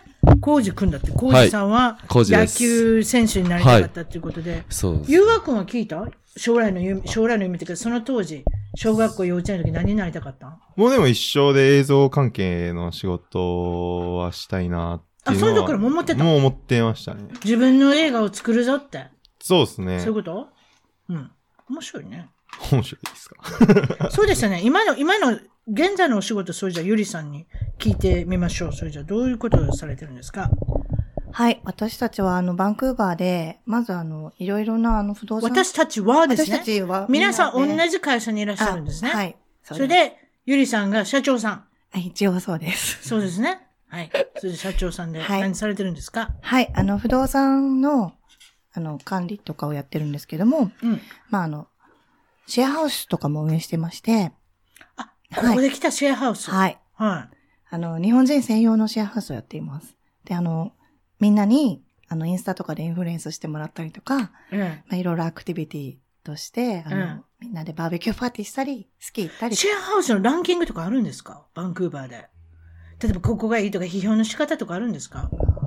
やっぱり、す住む場所によって、やっぱり人気があるところとないところってすごいはっきりしてて。そうですよねはい、やっぱり綺麗さを重要視する家だったりとか、ねはい、逆にもう気にしないかっていうところの、もう本当に二つに分かれると思うんですけど、ラン、そうですね。ゆりさんのところに何に気をつけてるんですか？人気、もちろん人気だと思いますけれども。やっぱ今うちで扱ってる物件は基本的にめちゃくちゃ、急にケンタさんが来たら、誰がめちゃくちゃ綺麗だと思いますね。バンクーバーの中。は清い。潔。はい。あの、リノベーションをしっかりしてから、えっと、皆さんにシェアハウスあ、として。送り出すような形取ってるので、その面では、モダンな感じで、あと日本人人限定って形取ってるので、うんそういう意味では皆さんも綺麗に使っていただいているので確、かに。人が入れ替わっても綺麗な状態で他の人に提供できるっていう除誰が。するんですか？は、えっと、湯十葉君あ、違った。岩 もしますけども、基本的には住人の人に必ず当番表も全部の部屋につけてあるので、うん当番制で今日はキッチンやってください。今週はやっいてくださいくらぐ。らいなんですか？実際のこと聞いていい？私、シェアハウスとか行ったことないから分からへん。600ドルとか 600? からと800ド何がついル。てくるんですか ?600 に。もう全部家具とか全部ベッド、家具付きで。家具付きでトイレットペーパーとかの消耗品もついてますね。で、電気代とか、電気代も Wi-Fi すべてか、込み Wi-Fi も米、込み。込みです。必要なお金は本当にその、基本的に自分で自炊する米とか、自分の部分はもちろん自分で用意してもらいますけ冷ども、蔵庫もあんの？冷蔵庫も電子レンジもあります。洗濯機、乾燥機もあるんですか？冷蔵庫。冷蔵庫の中仕切ってあります。あ、ほんまに？部屋番号で全部仕切ってあります。そうですよね。ほんまです、ほんまです。仕切んなきゃいけないですね。あと、そういうものを置く場所も全部番号で仕切ってあります。番号で仕切ってあるの？はいおもすごいですよ。はい。ということで、ワーフリで来た人とか、そうですね。学生の方もいますし、もちろん、うん。の日本人向けにうん。貸し出してるシェアハウスになりますね。なるほどね。はいそれで皆さんが、あの、そしたら、えっと、ケイスケ君は何してるんですか？その、会社名前言うていいですか？会社の名前大丈夫です。はい。僕も今シェアハウス、まず会社名前言うて、なんて SML ソシャエンタープライズそう。というそこで会社で。ケイスは何してるの？はい。えっと、僕はシェアハウス、先ほど健太が言ったシェアハウスもしてますけど、今、学童のようなお子様向けの、えっと、学校にまず迎えに行って、そのまま、小学校の子とか幼稚園の子？そうですね。はいで、一緒に、えっと、お家で預かって、はいで、日本文化を一緒に体験しようっていう、まあ、授業のような。日本語の維持がやっぱりキープが難しいので、はい。その維持を教育が僕が力入れてる仕事になりますね。なるほど。それで日本語を忘れないように一生懸命おしゃべりしながら、日そうです本のね文化、一緒に踊ったりダンスしたり体を使ってうん。体を使って何をするんですか？例えば一緒にまあ歌を歌ったり、ダンスしたり、まあ日本語で話すっていうのを徹ケイスケ君底したり。歌歌うの？ゾウさん歌うんですか？あ、僕も歌、みんなで歌いますね、今う。ーん。妖怪体操とか。うん。妖怪ウォッチ体操みたいな。うーん、そうですか。本来はあれですね、コウジさんのお父さんのようにね、フルートが弾けたらね。そうですね。コウジさんもそこで。まあ、やることってババットを振るぐらいしかないですからね。いやいや、ラップを教えてます。その話もしてください。それじゃあ、振りましょう。ラップを教えるんですか？ラップバトル。私、ラそうですねラップのチューターなんて聞いた初めてそうです。教え、教えるというよりも、ええなんかもう本当に僕もきっかけが本当にもう言いたいことを全て言いたいっていうところから入ったんですね、正直。うんうんなんで、あの、どうしても日本人特有のところの、やっぱりちょっと、あの、後ろに下がり気味なところを、こなんかもっと、まあ、こっちに、カナダとかにいればもっと前に出る子のが多いと思うんですけど、その中でもちょっと日本人寄りの方、子とかに、もっと自分を前に出していいっていうところで、うんあの、ラップとかでもこういう風に繋げたり、文字を繋げたりすると、語尾が繋がって面白くなったりなるよっていう風なことを、あの、キッズたちに教えてます。はい。あとは、えっと、そうですね。今、シェアハウスを皆さんやってるって言ったんですけど、そこでやっぱりシェアハウスになってくる一緒に内見を一緒に行ったりするんですけど、うんその時に僕あのーその仕事のご紹介、結構仕事を結構探してる方が多かったりとかするので、まあそういったところで、あのーそうですね、ご紹介して、そこで何か、その、例えばレストランの方につなげたりとか、そういったことも、あの、自分はやってます。なるほどね。はい。はい。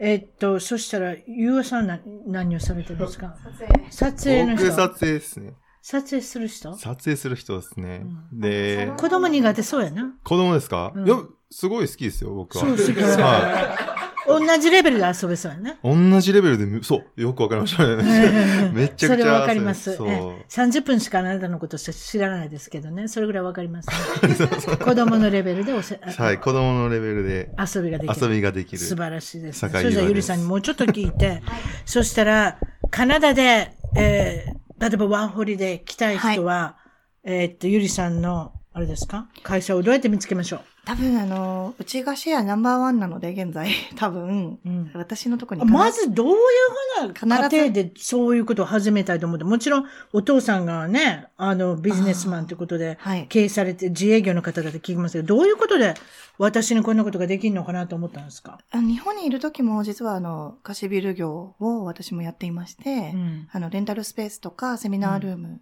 とか、フォトスタジオの経営をしていたんですね。うん。うん。なので、あの、まあ、こちらに、バンクーバーに来た時も、同じようなビジネスをしたいなと思ったんですあ、けど、なるほどね。ただ、バンクーバー非常に不動産が高くて、うん。ちょっとあの、ビルを丸ごとうん。買うにはかなり、うん。うん。それは後にしましょうね。はい、っていう状態だったので、うんはい、まずあの、シェアハウスを、とりあえずあの、ニーズがあって、あの、特にあの、若手の、あの、教育事業をずっと若い頃から私もやっていたので、うん。あの、バンクーバーで特に皆さん一番お困りなのがお家のことだったんですよ。うん。そこでやっぱり、誰かがやらないと、うん。あの、全然改善しない。うん。うん。シェアハウス事情がとにかく悪かったんですね。うん。まあ、汚いし、高いし、うん。まあサービスのクオリティも低い。うん。そんなんあったらいいですね。私も使った方が、使いたかったですね。ないから、だってね、それこそ LA タイムズとかそういう新聞で告知して、ルームメイトを見つけるとか、はい。あと、口伝えでルームメイトを見つけるとか大変ですよ、誰かが抜けたら。そういうことばっかりやってましたから。そうですよね。そういうのがあるとすごいありがたいですけど、うんそれじゃあ、例えば、あの、ウェブサイトとかあるんですか？どうやって見つけたらいいんですか？あ、ウェブサイトはございます。今ちょっとあの、ちょうど作、作り直しているところなんですけども、はい。あの、まあ、LA だったらビビナビみたいな、ええああいうサイトが、バンクーバーあ、なるほほどね。ありますよね。何でしたっけ？バンクー JP バーの。カナダ。JP カナダ。あります、まあ、あります。いくつか E メープルとかいくつかあるんですけど、ええ、そこに、まあ、広告を出されてはいるっていうことで、そういうよそういううな形でことですね。サイトの方は、そしたら一番トーク .com の、えー海外お役立ち情報とゲスト情報の方で、あの、掲載させていただくっていうことで。ありがとうございますソーシャルメディアされてるんですか？は。い、今、一生懸命サロンの、えっと、オンラインサロンを、はい。実はあの、そうですね今作。るこれからの将来の夢っていうかはい展望、そうなんですよ。そのことも、はい。はいどうぞあの今年の2月に一応オンラインサロンをオープンしようとしてまして、はい。えっと、昨年の12月に、あの、念願のサロンがオープンしたんですよ。ええリアルな。あの、ええオンラインじゃなくて、それは SSS サロンっていう名前なんですけど。バンクーバーの中で、はい。あの、スペースを借りて、はい。誰でも来れるってこと？ど、どういうふうに、あの、会員制で、あの、はい。スマイルシェアサロンっていう名前なんですが、えあ、スマイルシェアソサイティサロンかな？ちょっと長いんですけど、え、え。で、そこに、あの、皆さん会員のメンバーの方は使い、使って、あの、カラオケルームとして利用したりとか、え、はい、あの、まあ、ジムとして利用したり、はい。まあ、。ジムとサウナとジャグジーと、シアタールームと、ええあとまあ、その、キッズルームと、いろいろあるので、うん。はい、まあ、そういうふうに、またキッチン一とか、軒の家にそんだけあるんですか？そうなんですよ。大きな家ですね。うんいや、あの、おかげさまでね、いい、あの、お家があったので、ええでそこであの、コミュニティサロンというか、はい。まあなんかこちらでもありますよね。LA にもそういったトーランスとかにあると思うんですけど、はい。そういうコミュニティサロンみたいな形で皆さんにご利用していただこうかなと。なるほど。はい。もちろんその、まあ、ソーシャルメディアされてるって思うんですけれども、はいそれは、まあ、口で言うのもあれですので、先ほど言った一番トーク .com、一番トーク .com のゲスト情報の方で、クリックして掲載が、あ皆さんがそちらの方にね、行けるようにししておきたいと思います。ありがとうございます。今日はどうも皆さんどうもありがとうございました。はい、もうねはい、どうもありがとうございました。それでは、今回のゲスト、一番トーク、海外で頑張る日本人トークのゲストは、ブラジルはサンパウロより谷川真紀さんに来ていただきました。こんにちは。こんにちは。よかったですね。ブラジルからですよ。初めてなんですよ。番組で、ブラジルの方をお招きしておしゃべりしていただけるっていうのは初めてなので、私も本当に光栄に思ってますけれども、これまた、サンパウロって大きな街ですね。昔からある。はい。そうですね。サンパウロは何で一番有名かっていうのは日系人社会。世界の中でも一番日系人、いわゆる元、元日本、日本に住んでおられた方が、えー移住。っていうことですね。移住されて、そちらでサンパウロの方で、いろいろなビジネスだったり、農業だったりされてるってことなんですけど、ちょっと教えてください。どれぐらいの歴史があって、どのようなお仕事をそちらの方でされてるのかっていうことがちょっと気になります。ちょっと教えてください。かりました。えっ、と、1888年の時なんですけど、その時に奴隷制度があの廃止されたっていう、そこから始まった話なんですけど、おその当時、ブラジルにもそれがあの起こったんですね。うん。それで、アフリカ大陸からの労働者が、はい。あのたくさん来てあのブラジルのプランテーション農家で働いていたんですけどそこがストップしたために、あの労働力が不足したということででその傍ら日本でちょうど日露戦争の時だったんですけど、うん。日露戦争で勝ってで、まあ、いろいろお金がかかっていてでっていうことで日本がだんだん経済悪化に悪化していった時だったんですね。でその時に、あの日本側としてはあの働く場所がないっていうことででもブラジル側はもっともっと労働者が欲しいっていうことでうん初めて1908年にあの第1回の移民をあの政府がブラジルに送ったっていうことで2ヶ月かけそういう歴史があるんで、もう古いですね。今から考えると。その時あのコーヒー農園があの金のなる木がなんて言ってっていうことであのいい話としてあの日本人をコーヒー、はいはい。ブラジルはコーヒーで有名でした。はい。ねまあ、最初はそうでそこですね。うーんなるほど。そういうとこから始まって、いわゆるもうはい100年以上にもう経過してるということで、そうですね。100年になりますね。その、あの、数字的に言ったらどれぐらいの方が実際サンパウロ近辺にいらっしゃるんでしょう？もしくはブラジルに、ええ、日系の方って。結構なもんですか、がいますね。あの農業関係がとにかく多いので、うんあの日本のお野菜もたくさん手に入りますし、うん日本もうぜ大体日本のお野菜作ってる人はみんな日本人、日本人日系人が作ってくれてますね。あそうそしてありがたいことに。あ、そう、そして生活に生活には、しょ日本の食品にはあんまり困らないってことですか？そうですね。あのお野菜は困らないし、あとお豆腐もありますし、あ、そう？なそうですね。結構いろいろあの日本のものは出回っていて、うん。たくさんあるんですけど、うん物価が高いので、あの、まあ、お野菜はあれなんですけど、あの、それ以外のものが、とっても跳ね上がる3倍以上、4倍の値段ですね。日本と比べてってことですか？はい、日本と比べてです。はあ、それは高いですな。でもまあ、しょうがないですね。南半球、いわゆる地球の裏側にいらっしゃるっていうことで、こんあの、ちょっと最近南半球に、あの、のからのゲストが続いておりますけれども、そうですか。それで、まあ、今までに住んだ国は5カ国。えーっと、はいシンガポール、ドバイ、はいえーはい。アメリカ西海岸のサンディエゴ、そして、えーっと、もう一つは、ブラジルはもちろんですけど、もう一つ抜けましたね。何ですか？あとメキシコです。メキシコ、メキシコシティにいらっしゃったんですね。そういうことで、はいいろんなお話がありますけれども、今までにく住んだ国の中のいろいろ取り上げてお話ししていこうかなと思いますけれども、そのメキシコに住んでた時、はいき貴重な経験をしましたって。これはメキシコシティですね。いわゆる、えーっと、首都ですか？メキシコシティに。はいはい、そうです。っていうことは、ここは高度っていうんですか？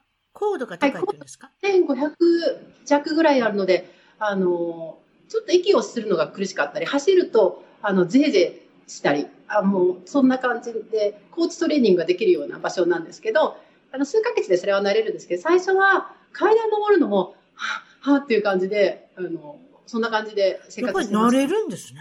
慣れるもん慣れる。あ、そう、そういうこと。で、まあもちろんそのアメリカのメジャーリーグがメキシコシティでね、試合やったり、皆さん酸素マスクしながらやるとかね、フットボールだったら大変なことになってましたけれども、まあ野球はそんなに酸素マスクするほどでもないかもですけれども、それぐらい、あれですね、高度が高い。、はいいわゆる野球だったら、打ったら全てホームランみたいなところがあるってことですね。がですね。あ、ビールを飲んだらすぐ酔っ払いますね。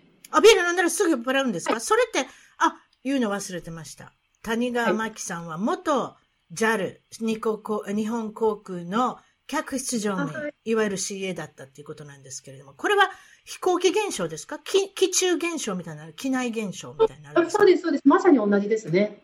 あ、そう。はい。確かにあれですよね。機中でワインをいただいて、スッと飲んだらすぐ眠たくなるのが私なんですけれども、スピードが確かに速いです。よく酔うってことでしょうね。はい。わかりました。そのメキシコに住んでた時のお話なんですが、これは初めての貴重な体験をされたっていうことなんですけれども、もちろんそのメキシコシティっていうのは、えー犯罪率がもものすごく高いのでも、うんちょっとあんまりいいイメージがあったりなかったりっていうことなんですが、そこからちょっと入ってください。どどういうことでしょう？はい、わかりました。えっ、とね、ブラジルもあの同じことが言えて、メキシコと同じなんですけど、うんあのもうとにかく危険なので、うん。あの自分の身はね、自分で守るということを常に言われて、あの生活をスタートさせたんですね。うん。で、たただ危険って言うと分かんないと思うんですけど、あの現地のお友達のあのお医者さんの奥さんが言うには、自分たちも10年前に銃銃を突きつけられて、で、追いかけられたことがある。っていうことで、絶対に幼稚園なり学校に行くときに同じ道を通らないこと、あとは、あの、同じ時間に出ないことっていうのを必ず守った方がいいよって一番最初に言われて。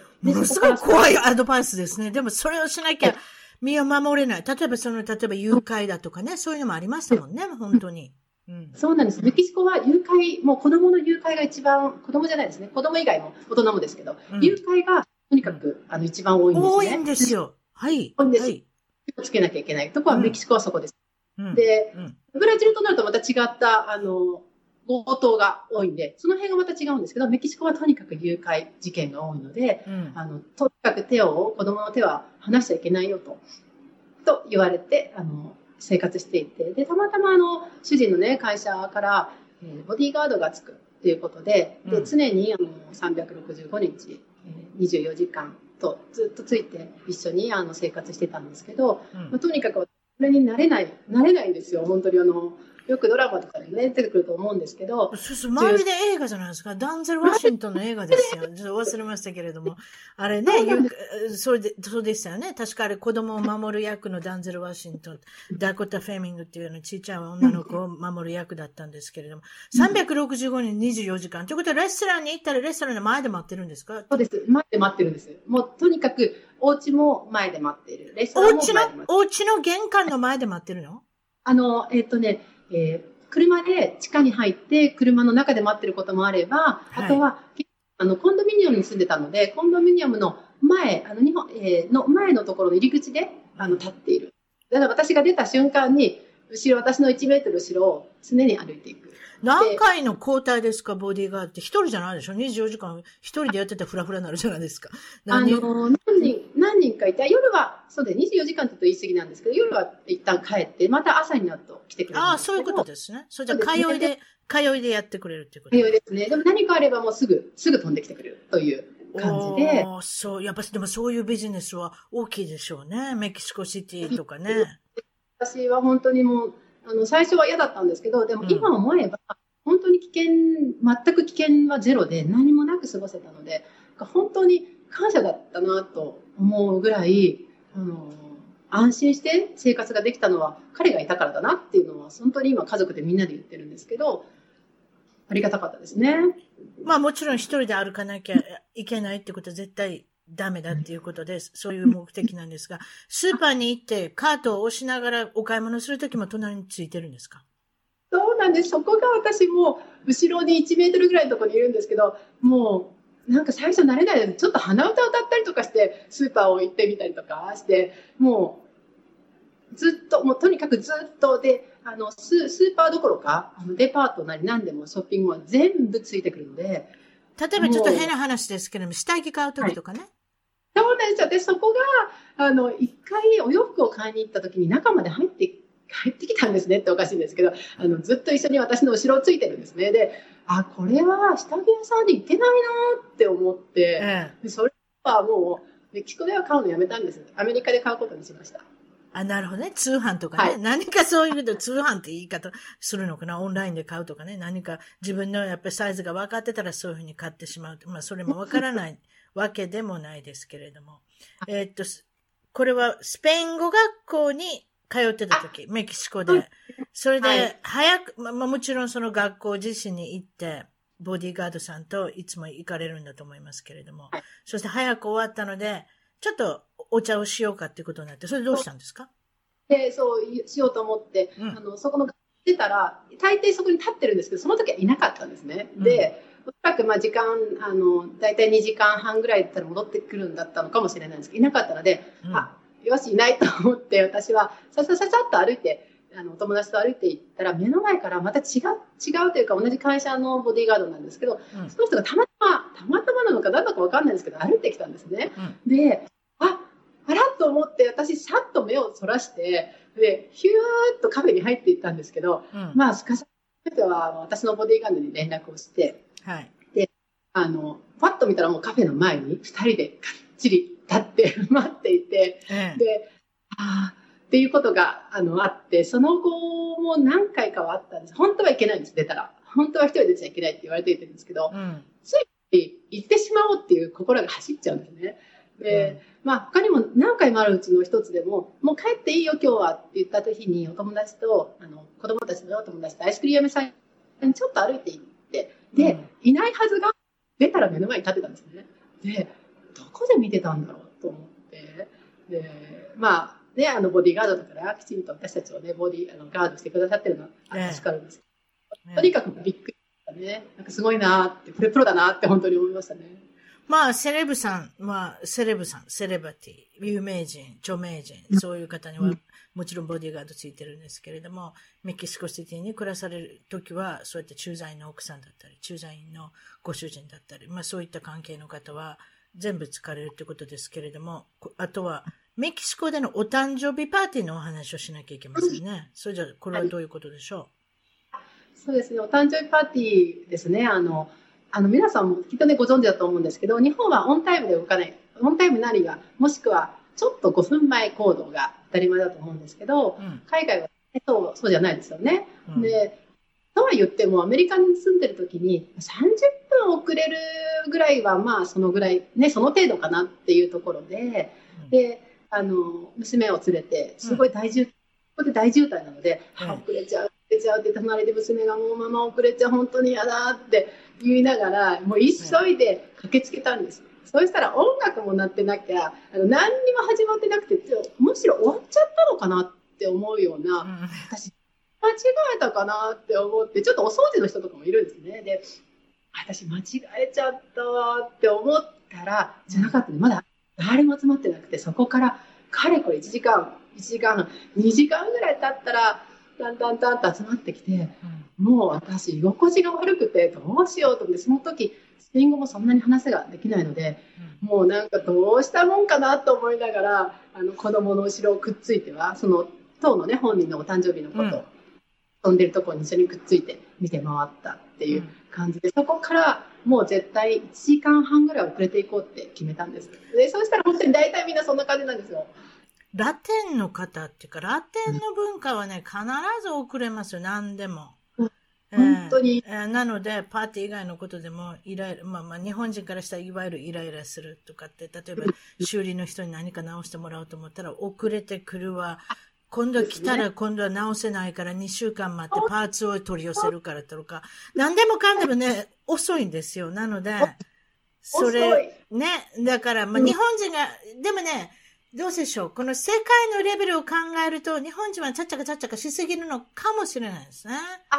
そうですね。私も海外に出て感じたんです。日本人あまりにもきちっとしすぎて、そうなんですよ。らしいんですけど、でもまあそこまでじゃなくてもいいかなって、そうだと生きていけなくなっちゃうので、うんあの、かなって思うようにして生活してますね。そうですね。日本だと、例えば火曜日に仕上がりますからって言ったら月曜日に絶対仕上がってたりとかね。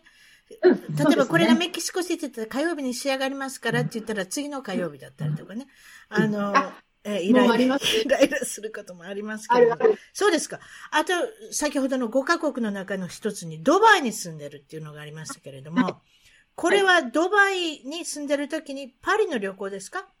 あ、はい。行かれた。このお話をしてください。そうして。はい。えーっとね、あの、まだ下の子が生まれてなくて3人で、上の子が3歳の時に、パリに行こうって言って、ディズニーランド、世界中のディズニーランド制覇しようって言って、もう意気込んで、で、あとは何食べようか、何飲もうかって言って、みんな3人であの出かけていったんですね。で、空港で止められて、あの、別室に連れて行かれたんです。で、なんだなんだなんだなんだ、もう時間遅れちゃうよなんて言って、言ったら、どうやらビザが切れてると。で、もうこのまま出国もできないし、あの、もう行ってはダメだって言われて、そんなの困るって言って数十分して、うんで、何かなと思って、また別室に連れて行かれたんですね。で、連れて行かれて、そしたら、お金を払った、払えば、あの、これはな、なかったことにすると。うんっていうことで、結局お金で全てが解決されて、で、私たちはそのまま出国して、うんで、あの、戻ってくるときは観光客という形で入ってきて、再度ビザを申請すればいいと。いうことで、まあ、なん、なんなく、あの、旅行には行けたんですけど、うん。あ、お金で解決できちゃうんだって、その時で思ったんですね。それもすごいですね。お金で解決できるっていう、そうそういうの聞いたことありますけれども、例えば、えトルコの国境ともう一つの向こうのシリアでしたっけ？そこなんかでも全部お金を払ったら全部通してくれるとか、なんだかそういうこと聞いたことありますけど、実際ほんま、本当にお金で解決された方っていうのは初めてですけれども、なんかあなたの後ろで可愛い毛だらけのものが見えますけれども、なんて そういう言い方しちゃいけないですね。ワンちゃんですね、これね。ゴール、いわゆるゴールデンレトリバーっていう可愛いワンちゃん、これ25階建ての高層マンションに住んでおられて、あの、ちょっとワンちゃんの話ですか？あまりにも可愛いのでワンちゃんのお話しますけれども。ワンちゃんこれいくつですか？えっ、と、2歳です。男の子でしたね、確かね。はい。ワンちゃんの名前は？ラッキーちゃん？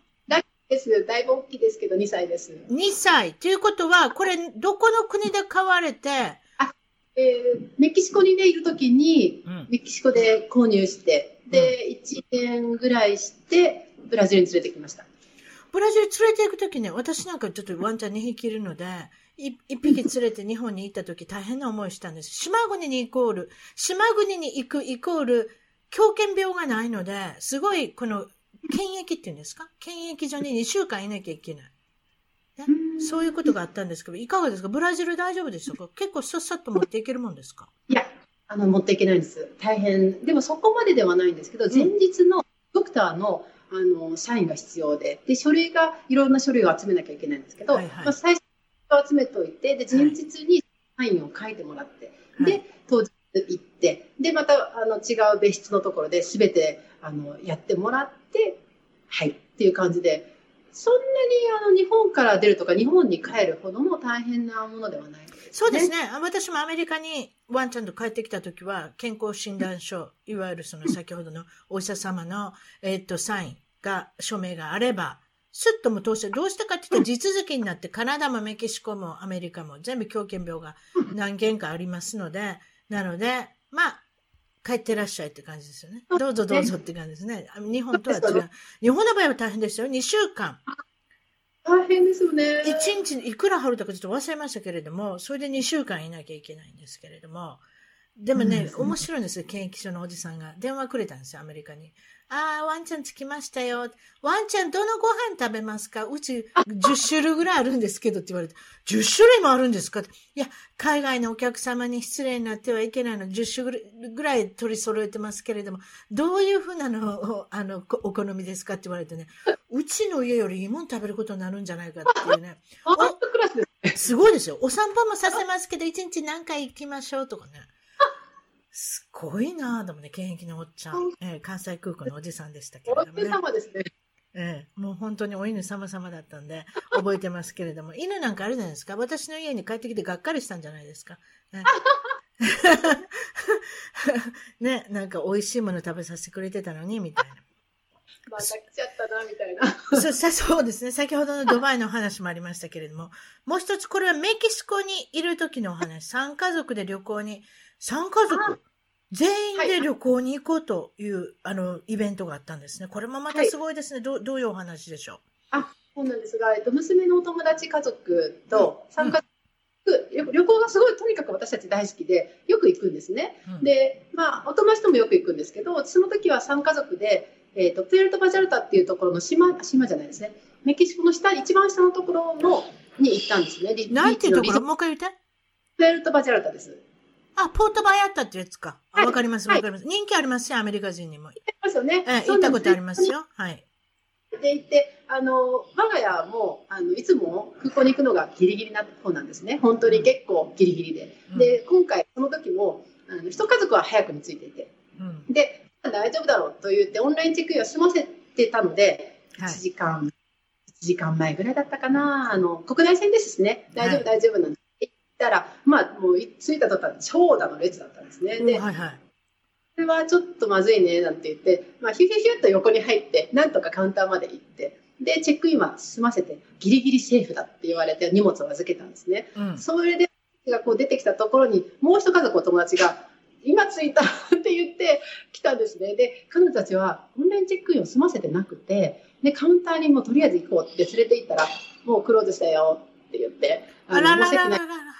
持ってきないよって言うんで、はい。結はい局いなかったんですね。で、もう無理やり何とかしてって言ったけど、いやいや、もうないからっていうことで、で、乗れなくて、じゃあごめんね、私たち先に行くねって言って、二家族は先に出たんですね。えで、あのーでもとにかくすごいね、子供たちも楽しみで、3人、そこは3人家族いたので、3人、うん。3人の子供がいて、えうん。まあ、えーなんて言っていて、で、結局、もう、あとは空席待ちをするしかないっていうことで、朝からずーっとひたすら待って待って、はい。で、連絡、いや、まだ乗れないって言っていて、で夜の10時ぐらいですかね、みんなでイタリアン食べていたんですけど、その時に、来たよーって言って、レストランのドアを開けて到着したのが夜の10時だったかな、10時半ぐらいだったんですけどね。はい。もう、もうひたすら待って、でもまあ、乗れたからよかったねって言って、2泊の旅だった、2泊3日の旅だったのかな。でも1日消えてしけど、まあ、なんとか到着してよかったね、なんて言って、で、もうその時から絶対にオンラインチェックインだけは済ませなきゃねって、みんなで、あの、あるるんですよね。世界にいろいろ、こう、世界の旅行をする人でも、その、変に自信があって、ギリギリに行けば大丈夫だとか、うんあそういうことになってくるんだもんね。その方もたくさんいろいろ旅行されてるんじゃないですか。でも、でもね、うちも失敗してますので、オレンジカウンティのカリフォルニアの空港からですね、なんとメキシコに行こうと思って、エクスタパっていうところなんですけれども、メキシコの、聞いたことあるでしょう。え何ですか？エクスタパっていうところがあるんですよ、メキシコに。あ、ありますね、ありますね。エクスタパっていうんですかね。まあ、そこに行こうと思って、オレンジカウンティ、それもロローカルな、私の地元の空港から行けるということで、ルンルンで行ったんですけれども、案の定ですね、私たちまたギリギリなんですね。ええはい、もうすぐ閉まりますから受け付けませんって言われて、明日また来てくださいって言われて、明日その次の日に行ったんです。イライライラするでしょう、もう。全部、あれですよ、荷物も引き上げて、家帰って、なんでこんなとこに家にいるんだろう、みたいな。バケーションの一日が減ったっていうね、相変わらずラッキーくんが、あの、もそもそそちらでしてますけど、可愛いですね。そうですか。まあ皆さんも、あの、ね、あの、キャンセル待ちをしなくていいように、そして私のように、次の日に行かなきゃいけなくならならないように、必ず2時間、3時間前、余裕を持って、あともちろんオンラインチェックをされて、今、あの、オンラインで全てチェックできますので、これをしておいた方がいいですね。そうですね。なので、はいカウンターが少し空きましたね。オンラインチェックをされている方が多いですので、はい非常にスムーズにいきますね。うんそういった意味では。そうですか。ありがたいです。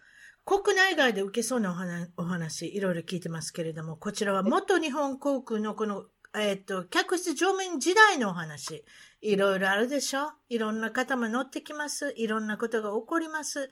そういうことで、はいトップ3を挙げていただいたということで、まずこのトップ3、えっ、と、1位も2位も3位も別に、あの、変わりなく、それで1番目の事柄ということで、機内で起こった衝撃的なこと、言ってみましょう。何が起こりましたか、えーあの、まあ、トップ3と言っても全部同じぐらいなんですけど、一つは出産に立ち会ったことがあるんです、ね。これ国際線ですね。国際線です。成田発のマニラ便です。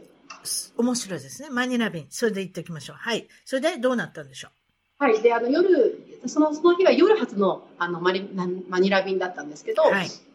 えーそのまま離陸して、シートベルトサインが消えて、で、消えた後、私は、あの、あ、あの、客室、あの、クルーはいろいろ仕事があって、で、シートベルトサインが消えたら、お食事と飲み物をサービスする、あ準備する人と、あと、キャビンを回っていろいろ見る人とって、まずパッと分かれるんですね。はいで、。私は、ギャレで、あの、飲み物と食事の準備をしていたんですね。で、はい。普通だとキャビンを回っているクルーが戻ってくるのに戻ってこなかったんです。で、あら、なんか何かあったのかなどうしたのかなって思って、あの、カーテンを開けて外を見てみたんですね。うんそしたら、人だかりがあるコンパートメントがわーっと人だかりになっていて、うん。これは、と思って私も急いで行ったら、あなた、すぐ、あの、記録が出ってちょうだいって言われて、そこで私はもうそこから動けないまま、ノートに、あの、ひたすら脈が何だとか、いろいろ書き始めて、なんだろうって思ったら出産だったんですね。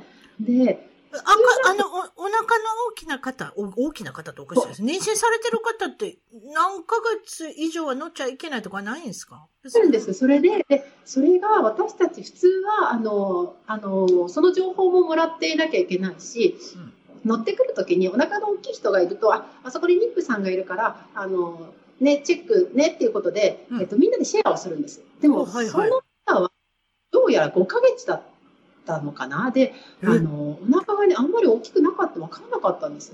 5ヶ月、6ヶ月。おちょっとはいはいはい。はいはいでまだ、まだ、あの、大きくなってなかったんではないかと思うんですね。誰も気づかないでそこにミニックさんがいるってことを知らない人々は違いますね。各個人違いますもんね、大きさってね。うん。うん、違いますね。うん。で、あの、わからなかったので、もうそれにもまずびっくりして。うんで、そのまま、あのーその女性は、とにかく自分は、あの、日本ではおそらく産みたくなかった。お金の問題もあったんでしょうね。それで、あの、私はね、助産婦の妹がいるから、とにかくマニラにもう今すぐ行ってちょうだいって、もう、そんな状態なのに、もう叫んでるんですね。で、そんなことをしてる間にドクターコールが始まって、で、ドクターはいなかったので、助産婦さんが出てきてくださったんですけど、でもうその方ひたすらそれをあの怒鳴って叫んでいてでっていうとこにも今からダイバートします関空にダイバートしますということで引きも、はい引き換えはい。てでけど、はい。はい、で結局出産してドクターがいなかったので助産婦さんがへその緒を切ってであのその赤ちゃんを抱っこしてランディングでそのままドアが開いて救急車でわーっと運ばれていきましたけど。そういう緊急の練習ってするんですか？そういや、出産、もう出産のことは全く、それ以外の、あんまり出産って、だから先ほど言ったように、一応規定があるわけですよね。確かね。何ヶ月以上の方は乗っちゃいけないっていうので、はい。まあ、そそう思ってるから、そういう方が乗ってると思わないじゃないですか、まさか。なんです。で、でも私その時まだ独身で、結婚もしてない、子供もいないので、もう出産なんてっていう感じだったので、もうその日はぐったりというか、もうどう、何も動けない状態だったんですけど、こうそのお客さんを降ろして、でも他のお客さんがいらっしゃるので、はいまたその全員降ろして、で、おはい。掃除を再度、もうその1時間後ぐらいに再度全員乗せて、そのまんまになり、もういもう一回飛んだんですけど、はい。もう、暗な状態で夜中、もう夜中というか朝方に到着したのかなっていうような時間で赤、赤ちゃん見ました？その赤ちゃん。見ました。目目の前で見たやっぱりちっちゃい赤ちゃんでしたか？大きな赤ちゃん？いや、そういうことで。今から考えると。ともうちっちゃかったです。あ、ちっちゃか、じゃあ、こっちはやっぱ早産ですか？そうなんです。で、ブランケットに。あ、そうじゃん。あ、それは大変でしたね。うんなるほど。そういうこともあるんですね。そうですか。で、二つ目の、こんなことも機内でありました。二つ目なんですけれども、これは成田ニューヨーク間での、また長い旅ですけれども、だ何時間ぐらいかかります？ニューヨークまで行こうと思ったら成田から。えっとね、その時にも、そのね、時期にもよると思うんですけど、12時間から15時間とかですかね。やっぱそれぐらいかかりますと結構長いですね。はい、長いですね。えで、その長いフライトのサービスが始まって、で、私、あの時ビジネスの担当だったんですね。え。はいそ。れで、あの、サービスが始まって、飲み物が始まって、えーお食事が始まって、で、まあ、あの、せ一人青年が乗ってたんですよ。で、若い子が乗ってるなーって、あの、思いながら。これは日本人の、日本人の青年ですか？それとも。違います。えっ、と、アメリカ人アメリカ人でした。はい、はい。えーの、あの、事件なんですけど、ええで、その、あまあ、飲んお酒を飲んで、で、ちょっと酔っ払い始めたなって思って、少し制限をみんなでしてたんですけど、うんまあ、次々飲み飲んで、で、お食事が終わった後、機内販売が始まるんですけども、そのぐらいから、もう、千鳥足ってこういうことを言うっていうから、千鳥足になって、クルーの肩に寄っかかってみたり、機内販売の、あの、物品を持ってみたり、え？あの、もうとにかくすごい悪い、わゆる悪酔いじゃないですか。悪いようですので、でもまあ、青年なので、まあ、可愛いもんだなと、最初は思ってたんですけど、ええ。それがもう、それでは終わらなくなってしまって、ええで、しだんだんだん悪化して、お手洗いの取っ手は壊すわ、ドアは壊すわ。どうやって壊すんだ壊してどうやって壊すんですか？あの、もう、こうやって、あ、もう握りしめてだんだんだんだんって。そんな、そんなバカ力にあるんですね、その青年は。私も、このそんな簡単に取れるのそんな簡単に壊れないですよ。私もそうですけどね。ええ。もう、本当にもうね、こう、まあ酔っ払ってるからきっと力ももうわからないんですよね。うん、でうん、まあね。うん、取って。で、そのと時んでもない人人に配ってしまいましたね。特に、特にどんどん出てきますからね、やることないですし。えそれで？で、まあ、とにかく長いので、結局収まるにもおま収まりきれないっっていう状態で、でもうん私たち怖いので、やっぱり男のチーフが何とかしなきゃいけないって言って、確かその時に、あの、デッドヘッドって、えっ、と、ちえーデッドヘッドで乗ってるチーフがいたんです。それうんはお仕事をせずに、ただ移動だけで乗ってるっていう人がいああ、たんです。はいはいはいはい、なるほどね。はいはい。のたまたまグループのチーフだったんですけど、ええそのチーフ横に座って、ええで、彼をずっと監視して、で、うんもう途中からはもう収まりきれないから、確か紐で手を祝いて、え後ろに、えすごいですね。うんうん、して、で、そのまままま時間を過ごし、ランディング、ニューヨーク到着ってしたら、ドアバンと開け開いたら、黒人の警察官がダダダダダダーッと入ってきて、で、もう彼をスバーッと連れて、逮捕？で、はい、逮捕。もう逮捕でした。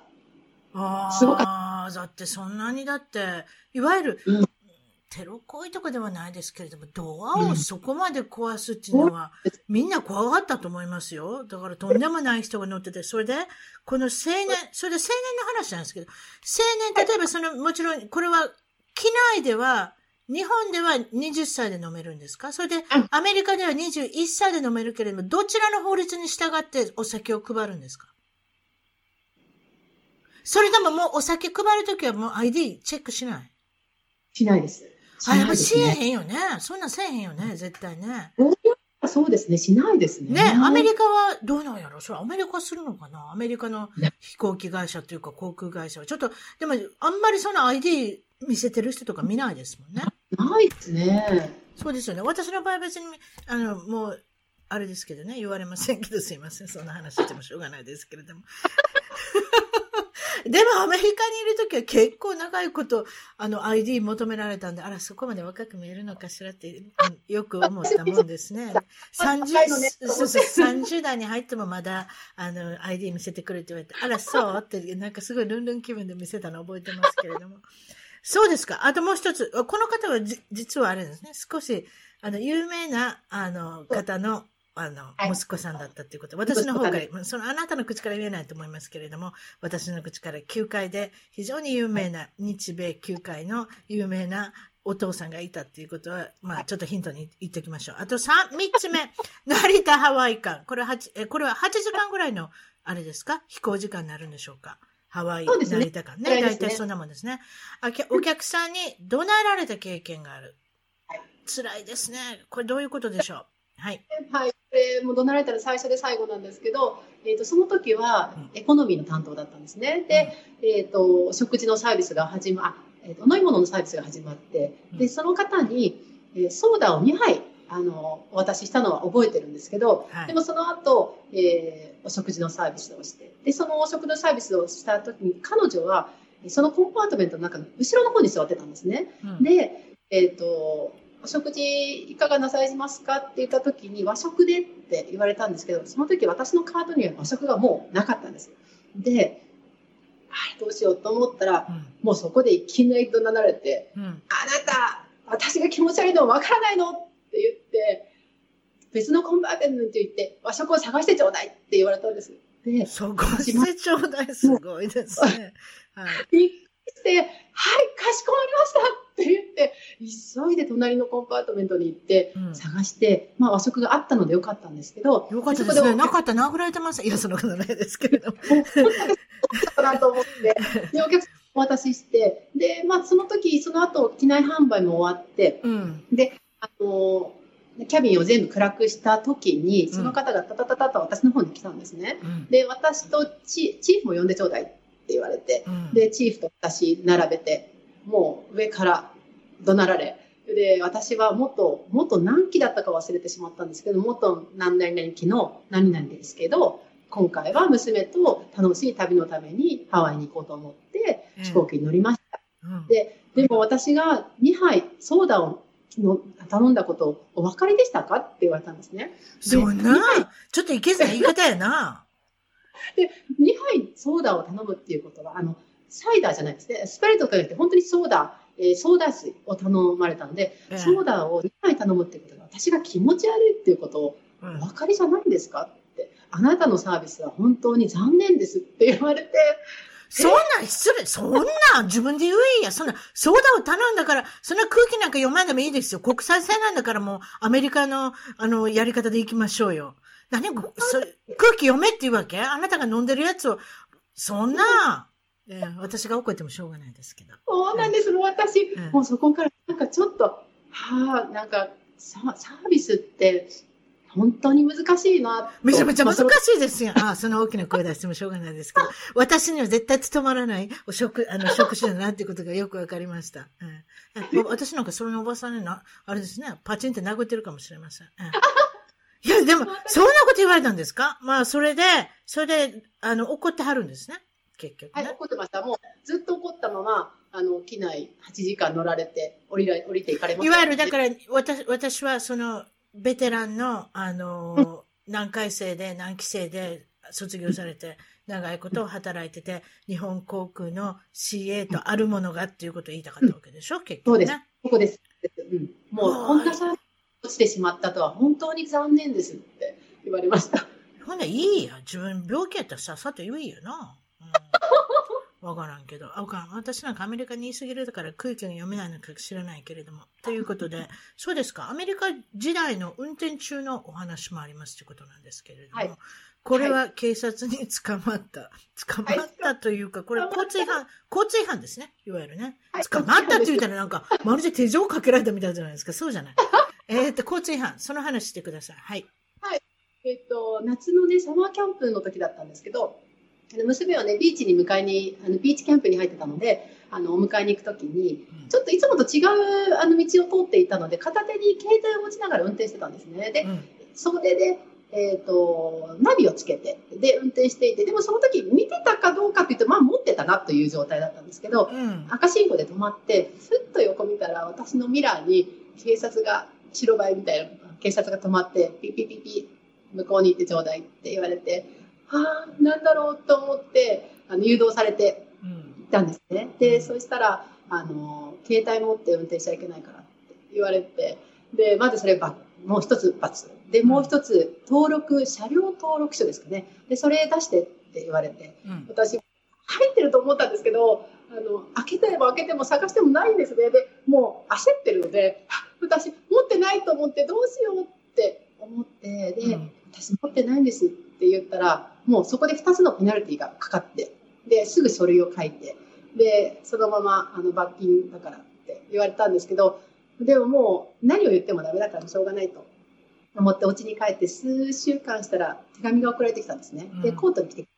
うん言われて、うん。で、でたまたまなんかこの話をしたらいろんなまあ罰金の話をお友達にしたら、いや、それ絶対に言って言った方がいいと言うんですね。で、あの、携帯見てないと。携帯持ってただけだっていうのと、うんで、あと、その書類、車両書類、まあ、いわいわゆる、るその車両、あの、なんていうんですか、登録証明書みたいなやつですね。はいこれは一応コンパートメント入れとかなきゃいけないってことですけれども、あなたの場合はなかったっていうよりもどっちかって言ったら、コンパートメントの中に入れ忘れたっていうことですもんね。うんはい。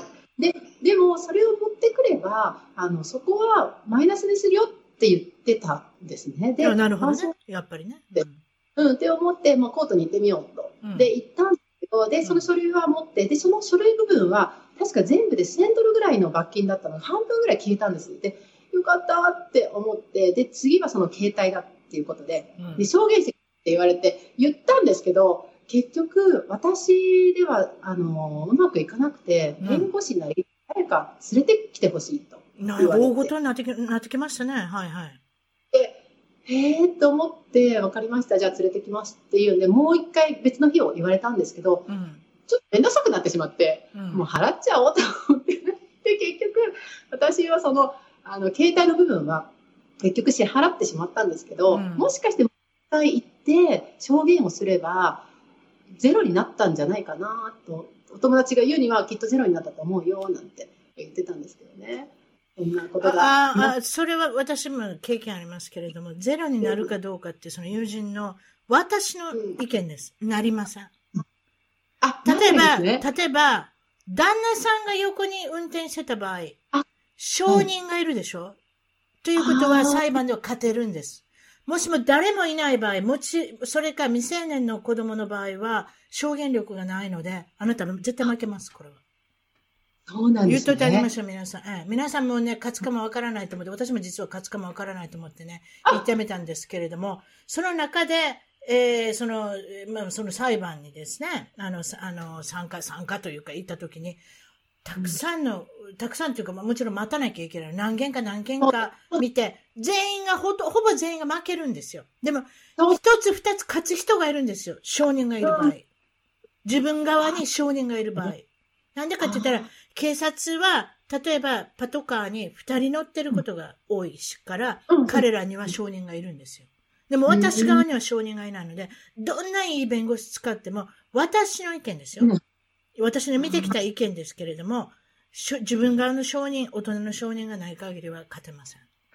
ああ、そうなんですね。じゃあもうそれは仕方がなかっってことですね。まあそういうことにしておきましょう。そういう方も 何人か、先週、先週の方も同じようなこと言って私が同じことぼやいてますけれども、まあまあそういうことで皆さんもそういうふうに考えてください。な、なんかいろいろお友達とかでも自分でもなんか勝てそうな気がしますけれども、自分はだって自分に非はないわけですけれども、でもその非はなくても、その無罪をどういうふうに証明するかっていうのは、やっぱり、あの、そ、そちらの方の、やっぱりもちもアメリカだったら、そういうふうになるわけですね。私は弁護士じゃないのでわかりませんけど、私の経験からするとそうなります。私も、あの、すごいお金を払ってしまうことになりました。わかりました。何十前の、何十年前の話ですね。私の場合は赤信号、赤信号でも右に曲がれるじゃないですか。はい、うん、で、ね。止まらなかったって言われたんですよ。私は絶対止まる人なんですよ。なので、でも、例えば止まるのもシュッと止まったじゃないですか？私のことだから、た例えば1秒、2秒とか。うん。で、その時に言われたの、3秒止まりなさいとか言われて。だから、未だにそれから私は何十年間3秒止まることにしてますけど、主人は3秒止まらないので、そんなことやってたら絶対捕まるよって言ってるんですけれども、まあいいじゃいいじゃないですか。まあそういうことで。出身地聞くの忘れました。えー千葉県。これは千葉県のどの辺の出身ですか？はい、船橋市です。船橋。はい。船橋に大きなショッピングセンターがありましたね。確か。私行ったことありますよ。友達の家。船橋だったから。ええ。ララポートララポートでしたね。すいません。ララポートでした。はい。その当 その当時珍しかったので覚えてますけれども。えっ、と、お父さんは、まあ、小さな頃のお職業は会社員をされてて、それで、お母さんは、おことの先生？え？そういうことですか？これ、ことって読むのかな？はい、おことです。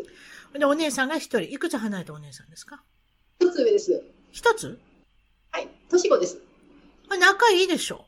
あ、仲いいですね。あの、すごい仲がいいです。ね、遊びも一緒だしね。なので、はいあの、おま、おままごとをしてみたり、例えば人形ごっこをしてみたり、お姉さんと気が合うっていうかね、たたまには揉めるかもしれませんけれども、一緒に遊んでと育つっていうことで、親からしたら非常に嬉しい、あれですね年子っていうのはね。年子で嫌がる方いらっしゃいますけれども、あんまり年が離れてると子供同士遊ばないのでね。もう、そう思います。そうでしょ？なので、本当に、方がいいですね。ね、だからふ、なんか二人いてもあまり年が離れてると、今度結局親に手がかかったりしますから、どっちにも遊んであげなきゃいけないっていうことになったりとかね。あの、ですね。小さい時の、あの、マキさんはどんなマキ、あの、ちっちゃい子だったんですか？ちっちゃい子だったんですおかしい方ですけど。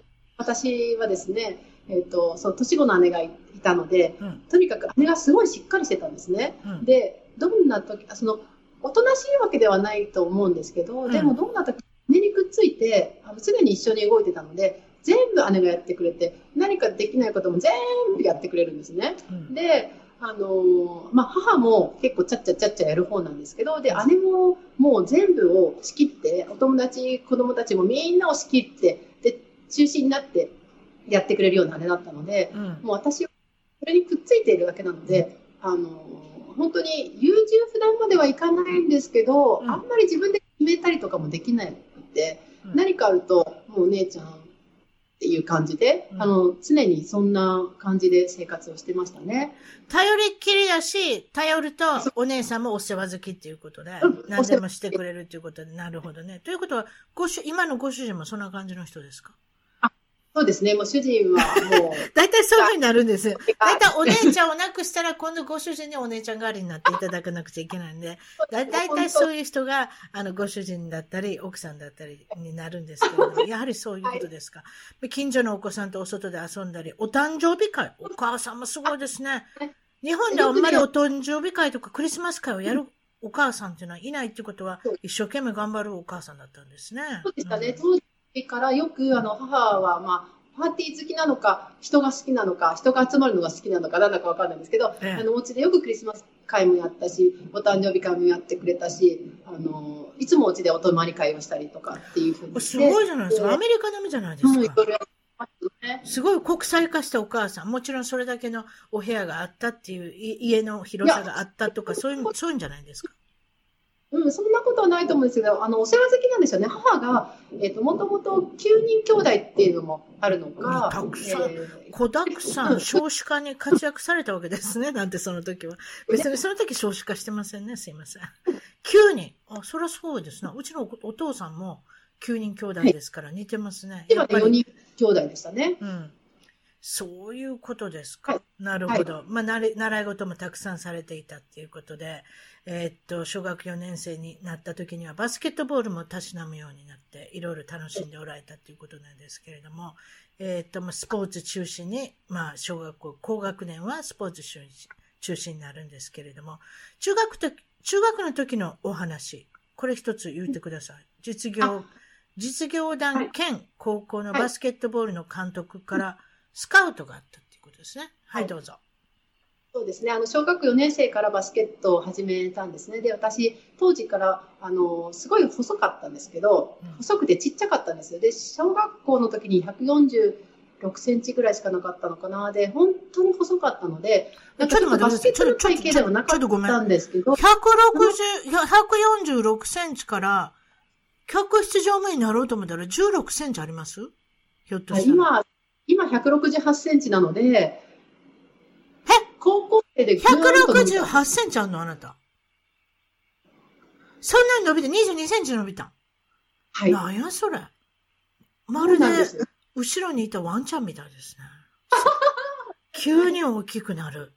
うわ、168センチも。146センチから。あ、すいません。何度も言いました。ということは私の小さな、あの、身長がバレたってことなんですけれども。羨ましいな。なんで、やっぱりバスケットボールしたら伸びたんかな？うんいや、でもね、もともともうその小学校6年生の時点で、あの、180センチになるだろうと、その、あの、スカウトされた監督には言われてたんですよ。まあ、そ ?180! あ、そう。そうまあ、結局ね、そこまで伸びなかったんですけど、うんで、そんなわけで、バスケットを続けていくうちに、中学校の時に、あの、実業団の監督であり、高校の、っていう人に、まあ、うん目をつけていただいて、うん。あのぜひこの高校に来てほしい言われたんですね。うんでもその時私も、まあ両親も、もう、もう嬉しくて嬉しくて、もうこの世、こんな嬉しいことはないっていうことで、で、中学校の時からそこの高校に練習に通っていって、で、そのままスカウトされて、えースポーツ推薦で入学をしたわけなんですけど、で、高校はそこの日本、日本でも1位には争う。で、千葉県でも1位の学校に、すごいですよ。それでどこのポジション守っておられたんですか？守るってされてたあち、それでもちっちゃかったのでガードだったんですね。ちっちゃいの？それでもちっちゃいんですか？そんなもう180センチとかいっぱいいました。いるの？あ、その大きな声出しちゃいけない。日本にもいるんですね、そんな人が。あ知らなかった、そういう世界があるとは。そうですか。それでまあ、その時に、小学校の時に客室乗務員になる夢があったっていうことなんですけれども。そうなんです。それ、なんでだったのかなと思うんですけど、ずーっと本当に小学校低学年の頃からどうしてもなりたかったのは、一生、もうずっと消えなかったんですね。で、うん。それを今、今思うとなんでだったのかなっていうのがちょっとよくわからないんだけれども、思えば、母の妹、おじ、おじに、私からするとおじですね。おじがオランダ航空に勤めてたんですね。うん。で、その時にお家に行くと、あの素敵なオランダのものが置いてあったり、はいはいはいはい。海外のお土産がね。そうでううん、で、なんかそれで、あと、えっとオランダ航空の KLM の飛行機が置いてあったり、模型が置いてあったりするのね。なるほど。こういう影響ももしかしたら一つはあるのかもしれないんですけど、あとはもう本当になりたかっただけなのかなと思うんだけど、どうしてもなりたかった夢がずっと思ってたんですよね。高校に入られたのは、もう寮生活。もう、朝から晩まではいかないですけれども、とにかくバスケットボールで頑張らなきゃいけない、あの、し人生が始まったんですけれども、それでもちろん大学ってことになるんですけれども、これはどういうふうに、あれですか？進まれたの？またバスケで入るんですか？どうしましょう、はい、えなのでそれが、あの、ちょっと私一風変わっていて、あの、普通みんな、あの、部員が50人ぐらいいたんですね。で、一学年に20人ぐらいの部員がいて、で、みんなほぼ、ほぼほぼ全員推薦で入ったんですね。まあ、就職も含め、あと大学も含め、で、就職、あの、スポーツ推薦で入ったんですけど、私どうしてももう、どうしてもやりたくなかったんですね。で、なんかやりたくなかったっていうのは、自分の目が出なかったんですよ、高校で。中学までうわーんと来てたのが、高校であんまり目が出なかったので、もう私はここでおしまいにしたいなって思って、うん他のことでもしたい。ね、例えば留学したいとか、海外に行きたいとか、うんなんかそんな、ね、他の別のことがサークルで遊びたいとか、なんかそんなようなそうですよね。もうだいぶ長いことやっておられましたから、いわゆるその10代のほとんどをバスケに費やわ費やしたわけですから、そうなるのは当たり前ですよね。で、まあ勉強してない、勉強してないというかね、結局高校3年間寮に入っていたので、あの、学校のイベントも参加しないんですね。あの、文化祭だったり。ということで、四六時中、バスケ。はい、もう、もう、うん、あの、参加せず、で、でも、まあ、バスケット部だけでハワイに旅行に行こうという夏の楽しみが一つあるだけで、それ以外は、基本的には、授業には出るけれども、あの、ほとんどそういうイベントには参加しないっていう生活をそうですね。選手の方っていうのはね、特にスポーツで強い高校だったりっていうのは、うん皆さんの思ってるような学生生活でないってことなんですない、けれどもないです。で、で私、憧れて、普通の生活で、あの、高校生活とかしてたり、ええまあ、だからも大学生活もそういうのに憧れたんですよね。で、でも、ちっちゃい頃から、あそのバスケットで、中学の時は、私、一生きっとバスケットで行くんだろうな、とか、あの、どこどこ実業団に入るんだろうなって思っていながら、方が CA にもなりたいっていうのが。出してたんです。ええ。まあもちろんその CA になる夢はもちろん果た果たされるんですけれども、その中でマルタやそのアイルランドへ留学されたということもお知らせしておこうかなと思ってますけれども、小さい頃からあの実家で、ご実家の方がホームステイの学生さんをい受け入れてたりしたので、外国人の方と接するのも非常に身近であったということで。はい。そういうことですね。それで、えーっと、国際線を飛び始めた頃のニューヨーク・サンパウロ線での、えーことは、これはどういうことでしょうね。そうですね、あの国際線飛び始めて、で、えーさその時ニューヨーク・サンパウロ便っていうのが当時あったんですね。で、うん12日間、11日か12日間がどちらかのフライトパターンで飛んでいくんですけど、その時にたまたま私、サンパウロの支店長が知り合いだ、もともと知り合いだったんですね。で、はいサンパウロに到着して、あの危ないからっていうんで、あの外に出ちゃいけないっていうことだったんですけど、食事にみんなで、みんなで行ったんですね。で、うんその時に、あの、サンパウロとか、あの、ブラジルの話を聞いて、アマゾンクルーズの話を聞いたり、いろいろ聞いたら、なんてすごいんだろうって、当時の何歳ですか ?20、27、8歳ですかね？はいはいはい私は、すごいって本当に思って、ね、いいな、なんか憧れるなって思ったのが、そのブラジルへの憧れだったんですけど、いつか私も行ってみたいなって思って、で、まあ当時そんなあのブラジル、まだね、働いてたので、その海外生活をするなんて思ってもいなかった。っていう、ね、感じなんですけど、いいな本当に、本当にいいなと思って、海外生活、海外駐在ってどういう感じなんだろうとは思いながら、うん。あの生活して、まあ、フライトを飛んでいたんですね。で、あのでそれが、まあ、ブラジルに今こうやって住むことになるなんて思ってもなかったんですけど、ええ。あ別にブラジルはあれ希望を言ったらあのそこに行けるとかそんなことではないんですか？ない、ないです、ないんです。あの、もうそう、えっ、と、大体1年間で決まっていて、ど飛ぶところが決まってるんですね。おで、はいはいえっとその1年間で、例えばヨーロッパ1便、えーシンガポイイタリア、ミラノ、えーシンガポールとかっていう感じで、大体便がもう決まってるので、うんあの、その1年間はサンパウロ便を持っていたグループに飛んでただけで、うん自分で選ぶことができないんです。なるほどね。あと、海外に生活を始められて、海外に来て何か自分に変わったことが気づきました？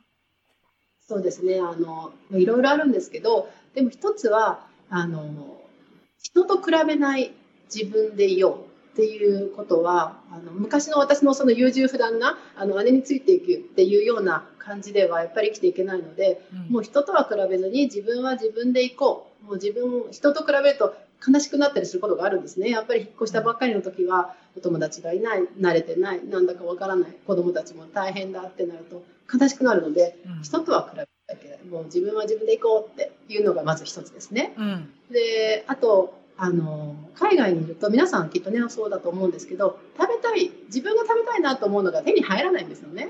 で。うん、例えば、あの、ドバイで言いますと、あの豚肉が売ってないとか、あの、あ、そんなな。豚肉食べられへんもんね。あの、イスラム教やからね。うんそんな感じで、あの、どの国も食べたいものが手に入らないので、もうこうなったら自分で作るしかないっていうのが、ドバイにいるときに、自分のお料理熱がこう開花したんですけど、たまたま。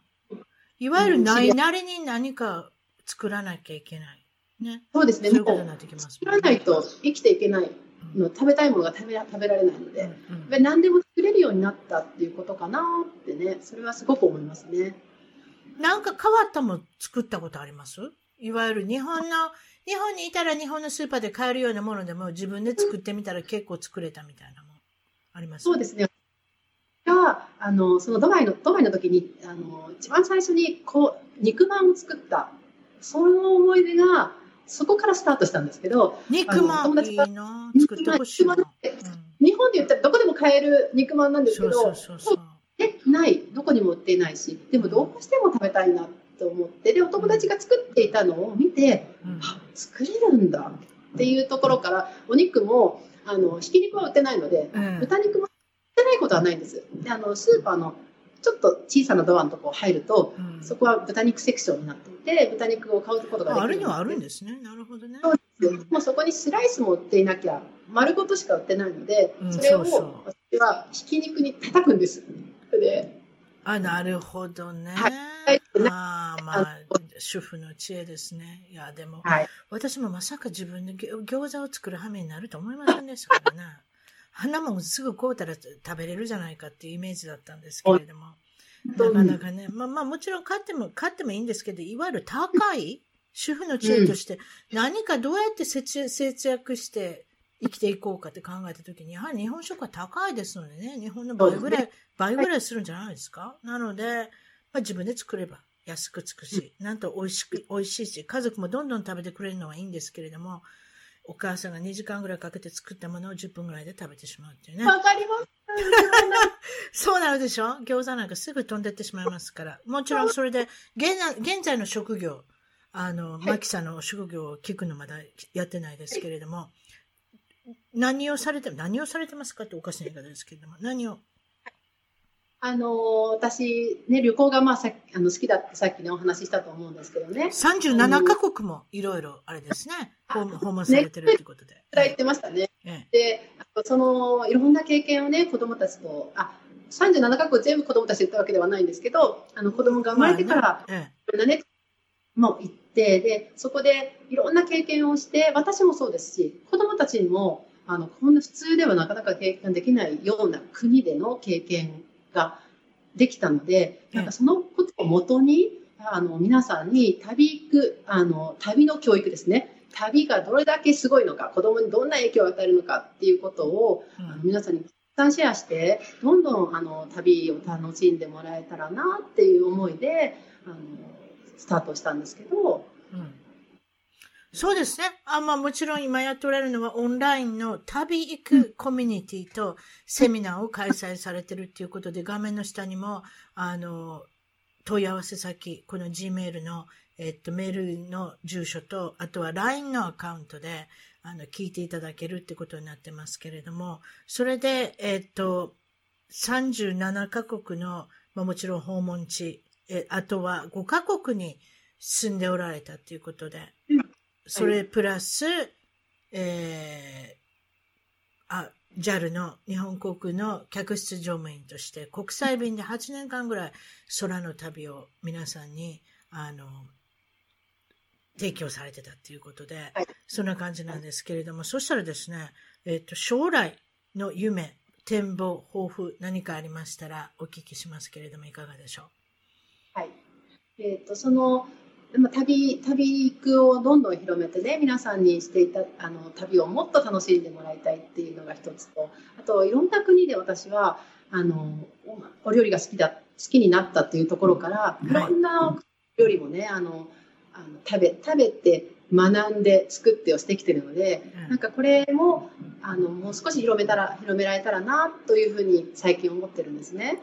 で、いろいろちょっとあの考えてはいるんですけども、ちょっと料理教室は、以前にも料理教室とかパン教室とかはしたことがあるんですけど、そうですね。うん。でも、それはリアルなところでやっていたんですけど、最近、あの、いろいろ、あの、オンラインで、SNS でとかっていうのが、どんどんね、あの、働き方がちょっと変わってきてると思うんですけど、はい。ここにも自分が目をつけてというか、そういう働き方もあるんだなっていうところで、オンラインで何かしていけないかなっていうのを掛け合わせてやっていきたいなとは思ってるんですけど、なるほど。食べることが好きそうなんですけれども、あの、体格見てたら、すごくあれじゃないですか。いわゆる、日本の方の平均よりも少し細いかな。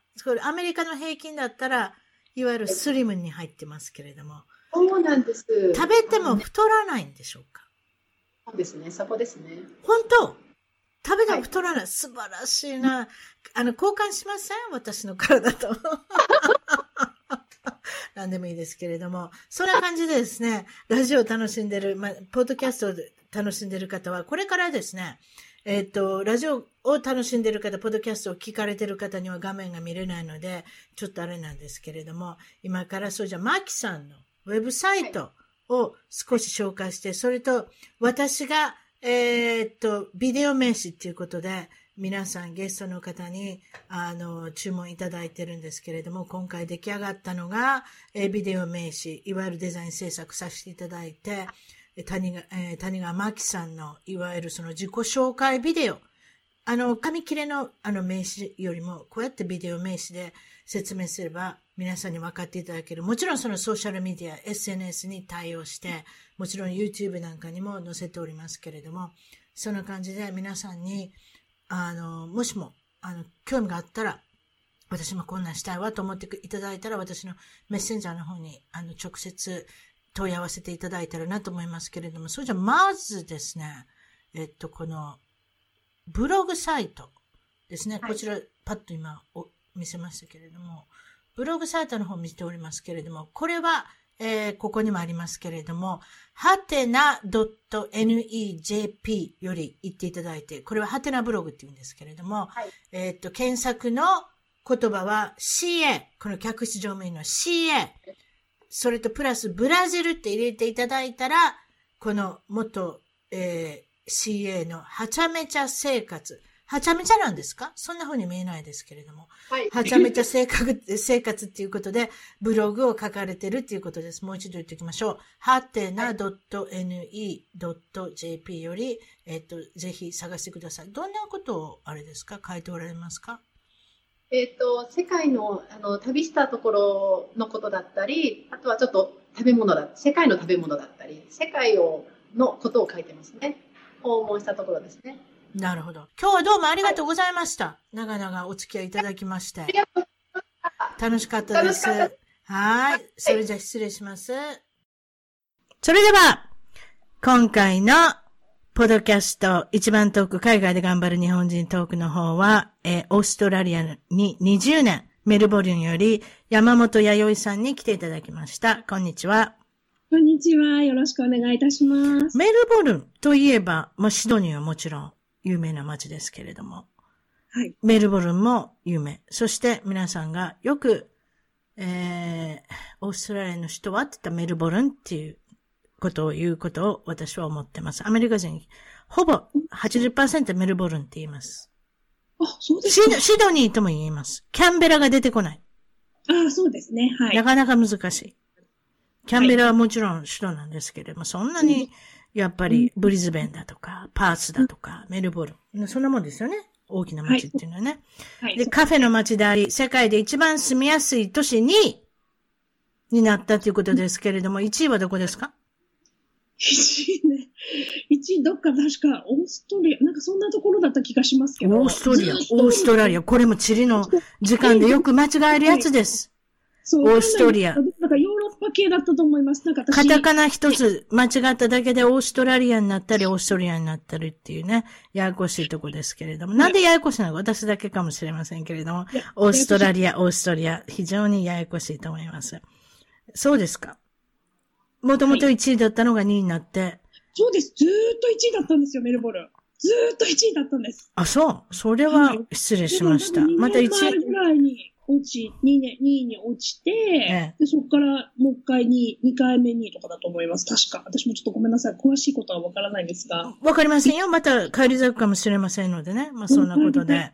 ね、帰り咲きたいですね。なんとなく。皆さんに聞いてるのは、そこの国のオーストラリアですね。もちろん国民性、文化の違い、いろいろ聞いてますけれども、それのまつわる経験、事柄、何かあればお聞きしたいなと思ってるんですけど、とりあえず国民性から行きましょうか。どんな感じですか？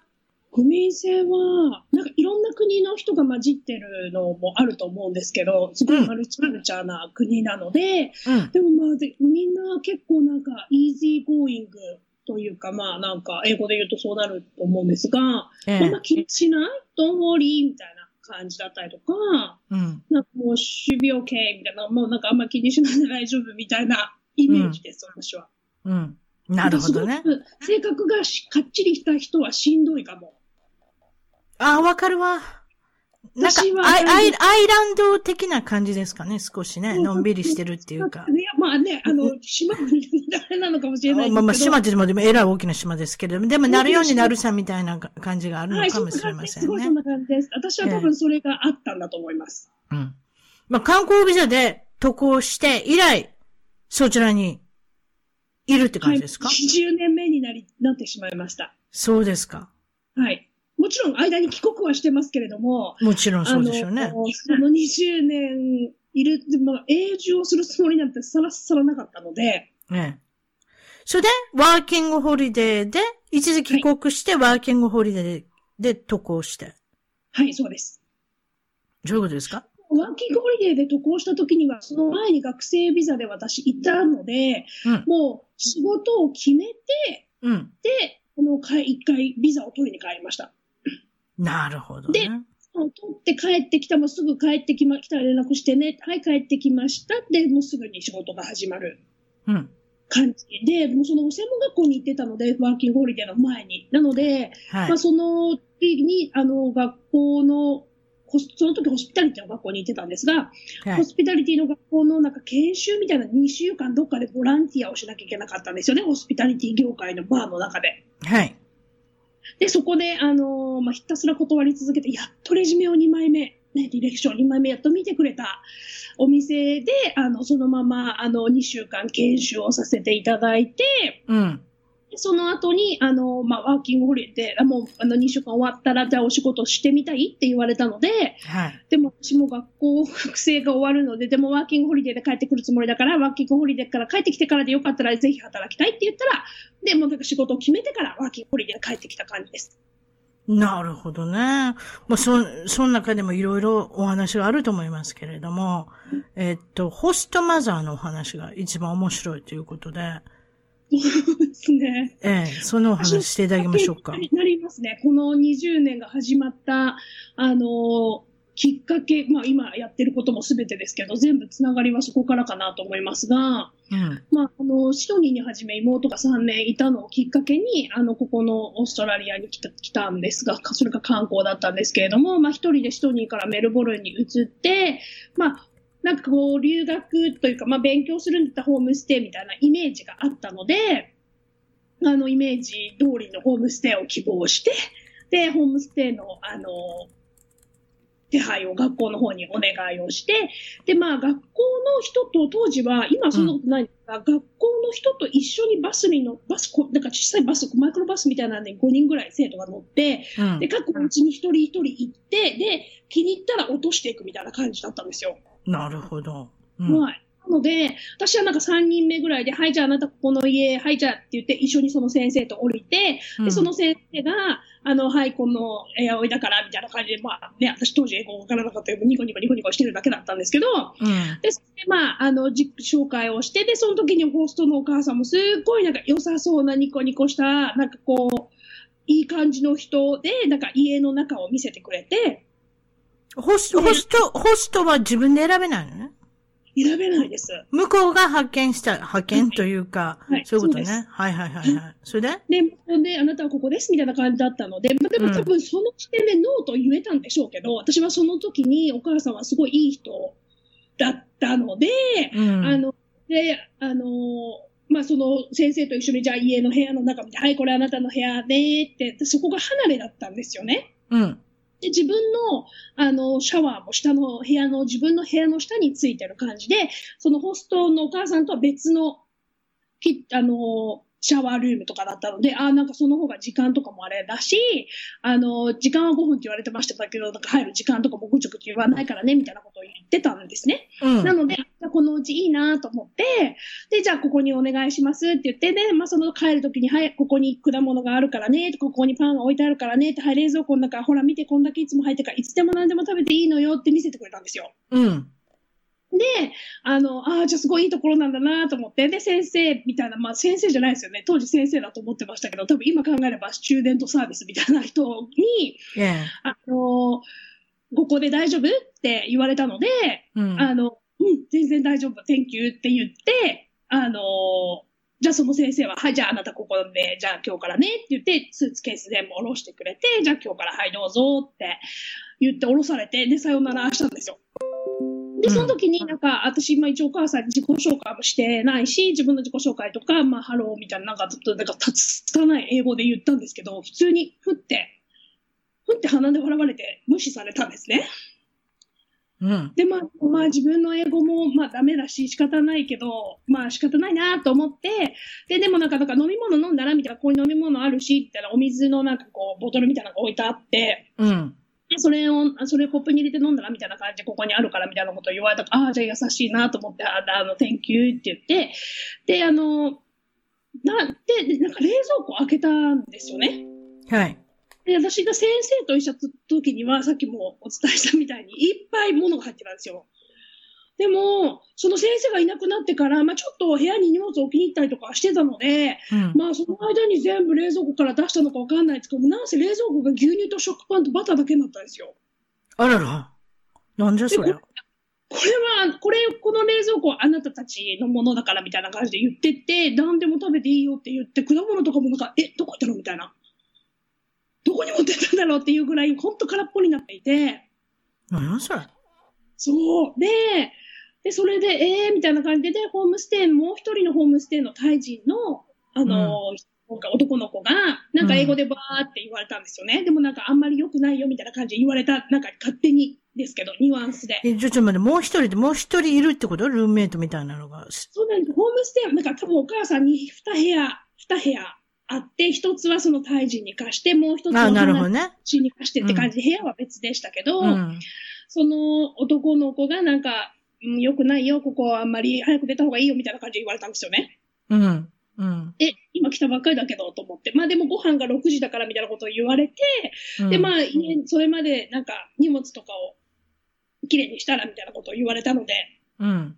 荷物をきれいに、あの、部屋に戻ってして、うん。で、戻って帰ってきて、で、じゃあご飯ってなったらお母さんなんか結構いろいろなんか野菜切ったりとかしてたので、あ、何なのかなと思って、まあでもちょっとコミュニケーションを取るために、あの、目の前の大きなリビングにとかにいたりとかしたらね、英語の勉強にもなるかなと思って、もうできるだけ部屋にはこう、こもらず外に出て、あの話をしようとしてたんだけど、全然なんか口も聞いてくれなくって、まあ私も口聞かなかったんですけど、何言ってるかよくわかんなかったし、うん。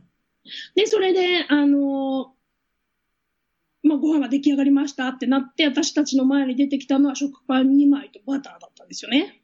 何やそれ？でそう夜ご飯です、夜ご飯。夜ご飯。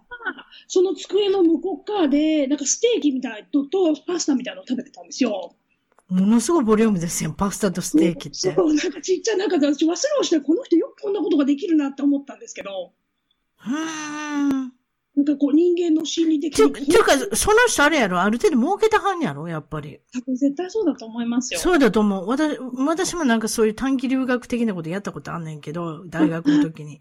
それで、説明してはったのも、なんか儲けてなくて、単にボランティアでやってるような感じのことを言うてはったよね。あの、留学の斡旋の人は。そう、そうじゃないと思う、私は絶対。がっつり取ってるうん、がっつり取ってると思う。ううんん。私もひもじ思いしたで、そこで。でもそこまでパンとバターはではなかったかもやけど。夜ご飯バターがつくからって言われて、うん。お昼はバターはないからって、お昼と朝はバターはないから。どういうことやねバターでケチでどないしますの？すごいですやん。あ、そう。ほんでどうしたんですか？で、結局そのタイ人の男の子が、お仕事、あの、そのご飯を食べ終わった後に、カン、カモンとかって言って言ってくれて、近くのスーパーに連れてってくれたんですね。うん。で、あの家はもうあれしか出ないから、もう自分も出るけど、うん、で、も、あのーまあ、ここで、この後、ご飯の後、ここでなんか買えばお腹がいっぱいになるよ。自分はそうしてるからみたいな感じで、その男の子なんかいっぱいハムとかいっぱい買ったんですよ。うん、うん。もう自分で勝手にしてくれってことや。そうそう、自分で買ってやらないと、そんな毎日毎日パンばっか無理じゃないですか。うん。で、それで次の日に学校にいた時に、なんか、えーどうだった？ホームステイ？みたいなみんなで話をするじゃないですか。うん。なんか、うち食パンとかお昼ランチ持ってっていいよって言われたの食パン2枚だけだったので、でもうんみんななんか、あの、コンテナになんか入れてもらって、なんか結構ご飯食べてるんですよね。うん。あれ、いや、やっぱ、やっぱおかしいわって、うち妹がまあいるので、妹に言ったら、いや、おかしいわって言われて、うん。でもまあ、ね、なんとも言えないし、で、まあちょっと様子を見ようと思って、ほんで、友達とかにはご飯とか出て、夜、昨日夜ご飯なんだったとかで、いや、食パンにバター、ええ言った方がいいよみたいな感じだったんですけど、まあなんせうん英語ができないし、うん。そこの学校には、あの、日本人のスタッフがいなかったので、誰に言ってったらいいんですかそうなったら。そう、だから、スチューデント、その車を、に乗せてってくれたスチューデントサービスの人とかに言うんでしょうけど、うんの3日目ぐらいに、なんか、あの、もうちょっとあの家はちょっと、あのみんな良くないっていう人の住んでる人も良くないっていうし、もう出て出ていくって言ってたし、なんかご飯も毎日食パンなんだけどって言ったんですよ。一生懸命。うんうん。で、あの、でも様子見てみて1週間って言われて、うん。で、ええー、1週間もいれないわと思って、うん。でもなんかホームステイのお母さんに、あの、い一応なんかナイスにしてみてみたいな、こうなんか喋りかけてみてみたいな感じで、でも私朝絶対起きて学校行く前とかに good morning って言っても無視。何も無視、何も話しかけてくれないし、夜ご飯の前も、ハローって言って、ハワイユーって言っても無視。なんか、あんま意味ないなと思ってホームステイをしている。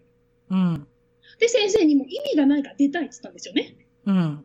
このご飯どうやこうやじゃなくても意味がないから、コミュニケーションが取れないんだったら、あの、うん出たいって言ったら、あの、いやもう、あの、契約で5週間も申し込んでるし、でも、それで変えたいって言うんだったら、みたいな感じで言われて、うん、で、とにかく一回帰ってお母さんに話をしてみてって言われたんで、うん、まあ、拙い英語でですよ。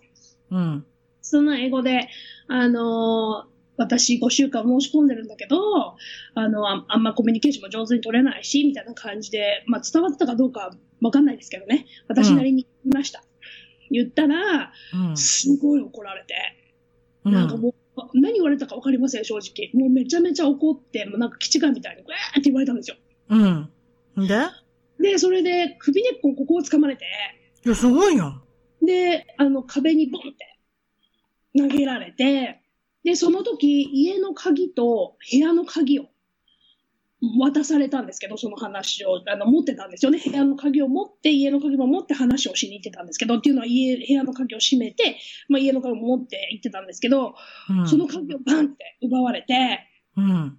で、あの、このお金を、5週間分のお金を払わないとこの鍵を返さないから、あなたは出て行きたくても、うん、あの、出ていけないみたいな感じで言われたんですよ。で、私が財布を持ってたので、その時に財布をバッて取られて、で、中にバッて見て、で、250ぐらいしかなかったですよね。200オーストラリア250ドルぐらいしかは入ってなく。もう5週間だともっと金額かかるじゃないですか。うん、うん、うん。なんかその250ドル無理やり取られた。取られたのは覚えてます。取られた。で、それで、その鍵を、あの部屋の鍵を、はい、返してあげるわ、みたいな感じで、ペンって投げられて、もう私はもう部屋の鍵だけあれば、まあ部屋の鍵、荷物が取り出せると思ったので、うん、もうこの250はもういいわと思って、で、その足りない分はお金を引きに行けって言われたんですよ。うん。でも、あの、いや、引きに、まあ、なんか引きに行ったかどうかわかわかんないし、もうずっと泣いてました、私は怖くて。もう早く帰りたいと思って。うわーだって暴力はね、するし。誰にも言えなかったし、誰もいなかったし、うん。で、まあ妹に泣きながら電話をして、聞いたら、うんなんかもうおかしいよって言うけど、妹もね、一人なので何もできないじゃないですか。ええ。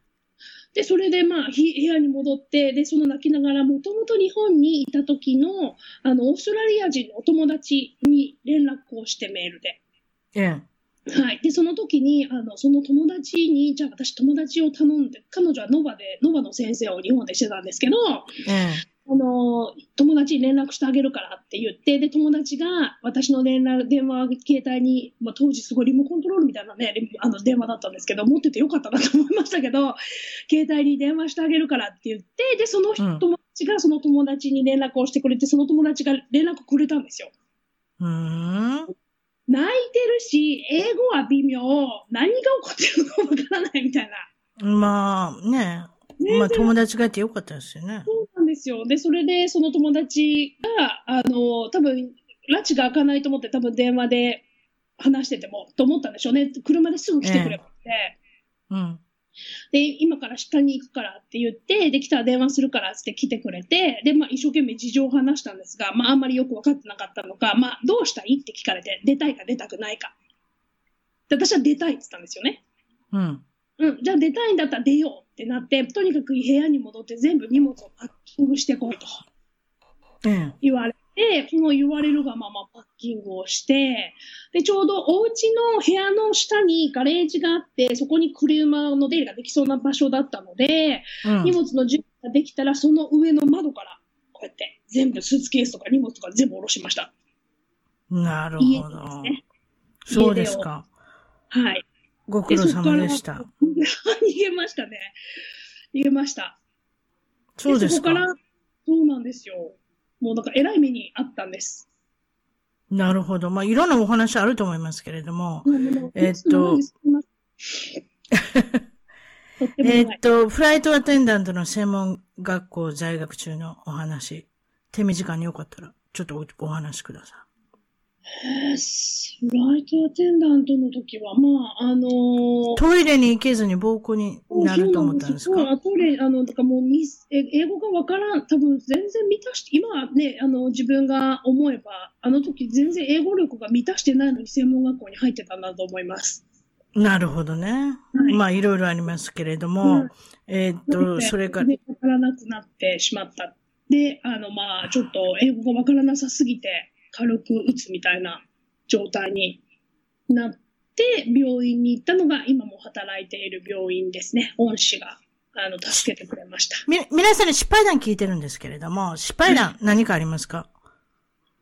失敗談は、もうなんか、言い出したらキリがない。とりあえずは、えうん英語が全く喋れなかったっていうことなんですよね。はい、そうですね。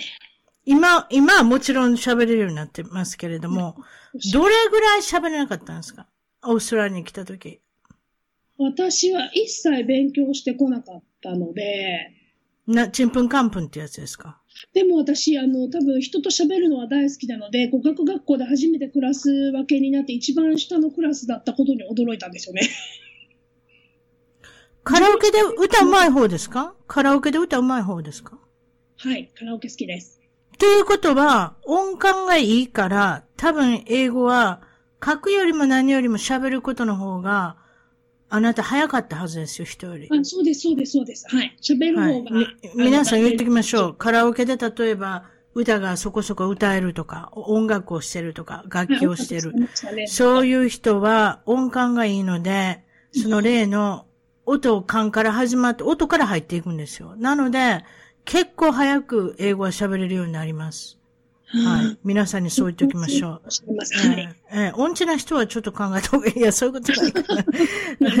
カラオケ苦手な人は、うん、あの、そういうことです。なので、逆に言えば、あの、ミュージシャンの人が日本に行って、日本語を覚えてくるのは、本当にスピード速いです。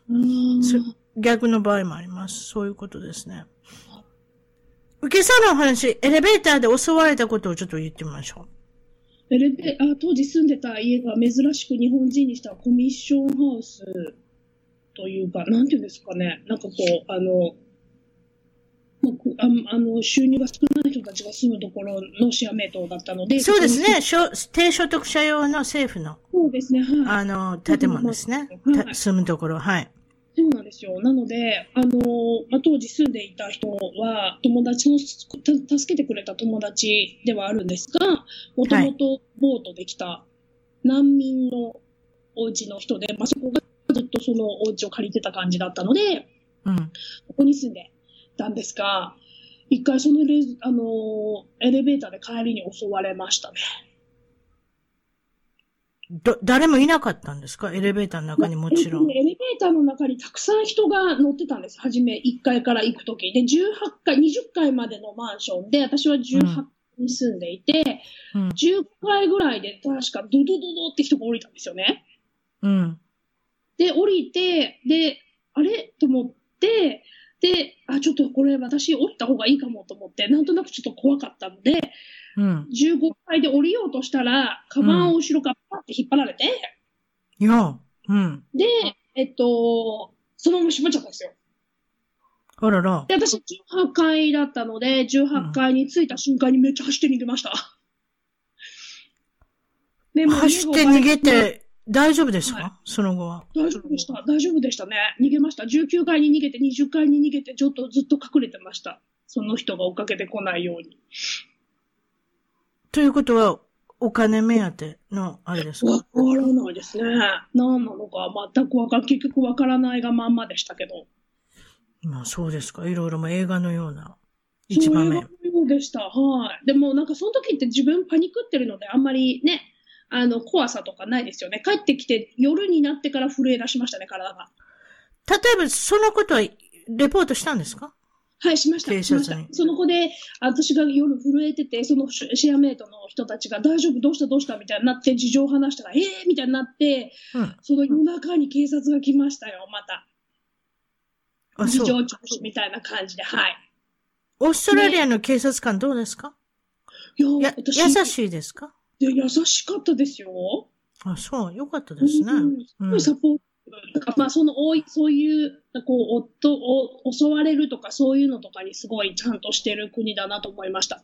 24時間一緒に行動っていうのは、これは、あの、警官の人が、いわゆるボディーガードになってくれたってこと？そうなんです。次の日から学校に行くとき、買い物に行くとき、全部ついてきてくれました。で、全部ついてきて、一緒に送ってくれたりとか、買い物する間、一緒に、ここにいても嫌じゃなかったらって、二人体制でいつも守ってくれて、で、今日は帰りに買い物に行きたいって言ったら、OK ってスーパーの前まで一緒に来てくれて、で、まあ、あの、待っててくれて、ずっと24時間とか、すごい、あの、いいですねすごい。なと思いましたよ。特にまあ女性ですからね、その辺ははい安全を守ってあげなきゃっていう、やっぱり男の人の、まあもちろん男の人のとこですよ。警官はそういうふうにあれなんでしょう。いいですね、オーストラリアは。そうですか。まだ日本の出身地聞いてなかったですけれども、すいません。随分興奮そう、あの、いろいろお話を聞いてる間に、やっと日本の出身地まで。兵庫県。あの、兵庫県のどちらでしたっけ？アジアです。お嬢さん、お嬢さんじゃないですか？アジアといえば お嬢さん。そう、でそうやって言う皆さんおっしゃるので、もうできるだけ私は兵庫県、次神戸って いうようにはしてるんですが、アジアといえば、いえどもですね、いろいろあることは私にも分かっております。上から言うと、山の手の方にあるのが阪急線。そして、阪神電鉄。そして下の方にあるのが JR。ということは、弥生ちゃんのお家は JR ですか？JR 真ん中です。真ん中なく、阪神と JR の真ん中から両方。阪神と、なるほどな。な。なるほど。はい、普通の家です。すいません。ご説明させていただきました。というかい、いわゆるお嬢様の方は多分阪急ですね。そうです、そうです。なるほどそうそう阪急でございますえ、すいません。み あの、いろいろ言いまして。お父さんは自営業されてて、お母さんも自営業を手伝ってたんですか？両方。あ、両方別々の自営業。えっ、と、小さい時は父だけで、母は専業主婦でしたけど、あの、私がこっちに来てから母は事業を始めたと思います。すごいですね。皆さん事業始めて。弥生さんも事業始めてるし。ということで、妹さんは一つ3歳下で、オーストラリアに今もいらっしゃるんですか？それとも日本帰られたんですか？日本帰りました。帰りました。あ、そう。あはいなたが残ったんですか？意外、意外でしたね、それはね。そうですね、妹は多分合わなかったと思います。なるほど。小さい時の弥生さんってのはどんな人で、どんなお子さんだったんでしょう？うーん、活発でしたね。活発、リーダーシップに。リーダーシップも結構前に出てし、あの、なんでしょうか、なんか小学校の副委員長とかに立候補してみて選挙活動みたいなのあるじゃないですか、学校の。うん。まあそういうのをやってみたりとか、結構前に出ることが好きだった。そうですか。目立ちたがりや、例えば歌を歌うことだったり、踊ることだったり、趣味は音楽、スポーツも好きだったし、習い事では歌、ピアノ、合唱団に入り、コンクールに出たり、ミュージカルの歌を歌ったりするのが大好きだったっていう。はい。なんかいろいろあれですね、エンターテインメントを好む。あの、女の子だったっていうことで、小学校の時はどんな感じですか？小学校、中学校、どんな感じになったんでしょう？小学校は、なんか受験をすることばっかり。で小学校で歌を習い始めたんですが、6歳の時に。小学校でも受験ですか？お受験。そう、中学校受験、もうなんかあの阪神感ってすごいんですよ。それわかる？なんとなく。はい あ、笑っちゃった。はい、私中小3ぐらいから塾に行き始めて、もう本当に典型的ななんか受験。だからみ、いわゆる周りがそうだから自分もそうしなきゃみたいなお父さんとお母さんの、あれですね、プレッシャーでしょうね、ご近所からの。そんな感じでしたね。うん母も多分そうやって受験をしてきた人だったので、うん多。分私もそれで受あ、験なるほど。親の代からそうなので、それが不自然だということで。自然だと思います。うん後で気づきましたけど。なるほど。水泳、なっていうことが。もちろん習い事もされたり、水泳をしてたり、大会にも出たり、音楽も大好きだったので、合唱団に入ったり、コンクール、コンサートで歌っていました。ということで、なかなかエンターテインメントが大好きな、前に出ていくのが好きなお嬢さんだったみたいですが、中学生の時はミュージカルや音楽の世界に行きたいと思ってたということは何かあるんですか？ミュージカルのスターになりたいと思ってらっしゃったといいや、まあ、スタ。ーにはなれなかったかもしれないですけど、うんあんまり実力はなかったので、でも大好きでしたね。高校の時も、やはりバレエや歌、日部が今度入りますね。日本舞踊、ミュージカルなどをしたいと思い、専門学校に通いながら、朝から学校で9時までの音楽学校の専門学校と、普通の高校に行かれたということで。はい。これもすごいですね。高校はあんまり行かなくなってましたね、でも。高校は行ってないんですか？高校はあんまり行きたじ行きたくなかったので、でもこ行かないとねこ、行けない。高校はちなみみに、ちなみに公立？私立？私立です。あ、女性ばっかりのところ？男女共学？女子、女子校ですね。い女わゆる。子校？あ、そう。弥生さんからしたらなんか女女子校って感じがしないんですけれども、だから行かなかったのかな？わからないですけれども、ひょっとしたらそっちの専門学校の方が面白かったのかもしれませんね。面白かったので、でも専門学校に行かないと高校、あ、高校にちゃんと毎日行かないとこれに行ったらダメって言われてたので、もういやいや言ってました、ああ、もちろんわかりますよね。お父さんお母さんとしては、中卒っていう風になるのが嫌なんだ。あ嫌っていうか、まあまあ世間体もあるでしょうし、もちろんその人の将来のことを考えると、やはり、そう、あの、高校ぐらいは出てないとっていうことで、とりあえずは高校も出るけれども、なんと高校3年で阪神大震災に遭われるということで。はい。お家大丈夫でしたか？全開でしたね。全開？はい。あ、でも、ぺっちゃん校ではなくて、でもな、認定が全開になったの全、で。全開で皆さんご無事だったんですか？うんそうなんですよ。ご無事だったんです大変で。私も友達西宮にいましたよ。でも、西宮にいたけど、その子は妊娠してて、たまたま、あの、大阪に帰ってたんですよね。それで、テレビで見てるだけですよ、震災を。もうラッキーな子ですよね。でももしいてたら、本当に、いわゆるあなたの言うより全開だったと思います。怪我もなしに、とりあえずは。はい。あ寝てました。な、朝ですか？あれは。そうなんです。朝5時46分忘れもしない。前の日に私はピアノ音大を受けようと思っていたので、ずっとピアノの練習をしていて、まあ遅くなるとね、ピアノもダメなので、こたつの上に鍵盤をひ置いて練習をしておりまして、うん。で、寝ましたね。私多分ベッドに寝てたら死んでたか飛ばされてかったかもしれないですね。あ、そう、他は？他の、あの、ご家族は？壁が全あ全部全全然大全員無事でした。あ、よかったねう。んそれはラッキーというかね、あの当時だってあの辺ではあんまり地震が起こらないとこじゃないですかそ。うなんですよ。なの、で、例えば、タンスとか家具とかをペタッともう壁に押し付けて置いてたお家もいっぱいあったからそう、です家具の下になったり、ね、壁に、壁が押すってあんまり思わなかったんだと思うんですけれども、そう、そういうことで神戸の方は特にあんまり自信がなかった。それ以来もあんまりないですね、やはり。ありますか？ないです。ね、大きなないですね。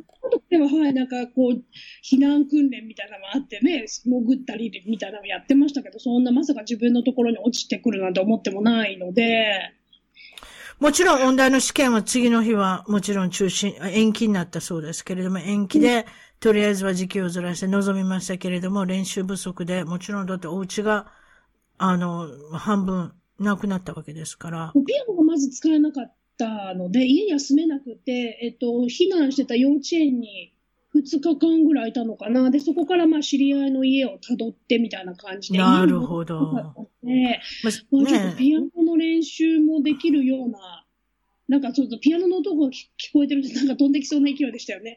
そんな雰囲気じゃなかったです。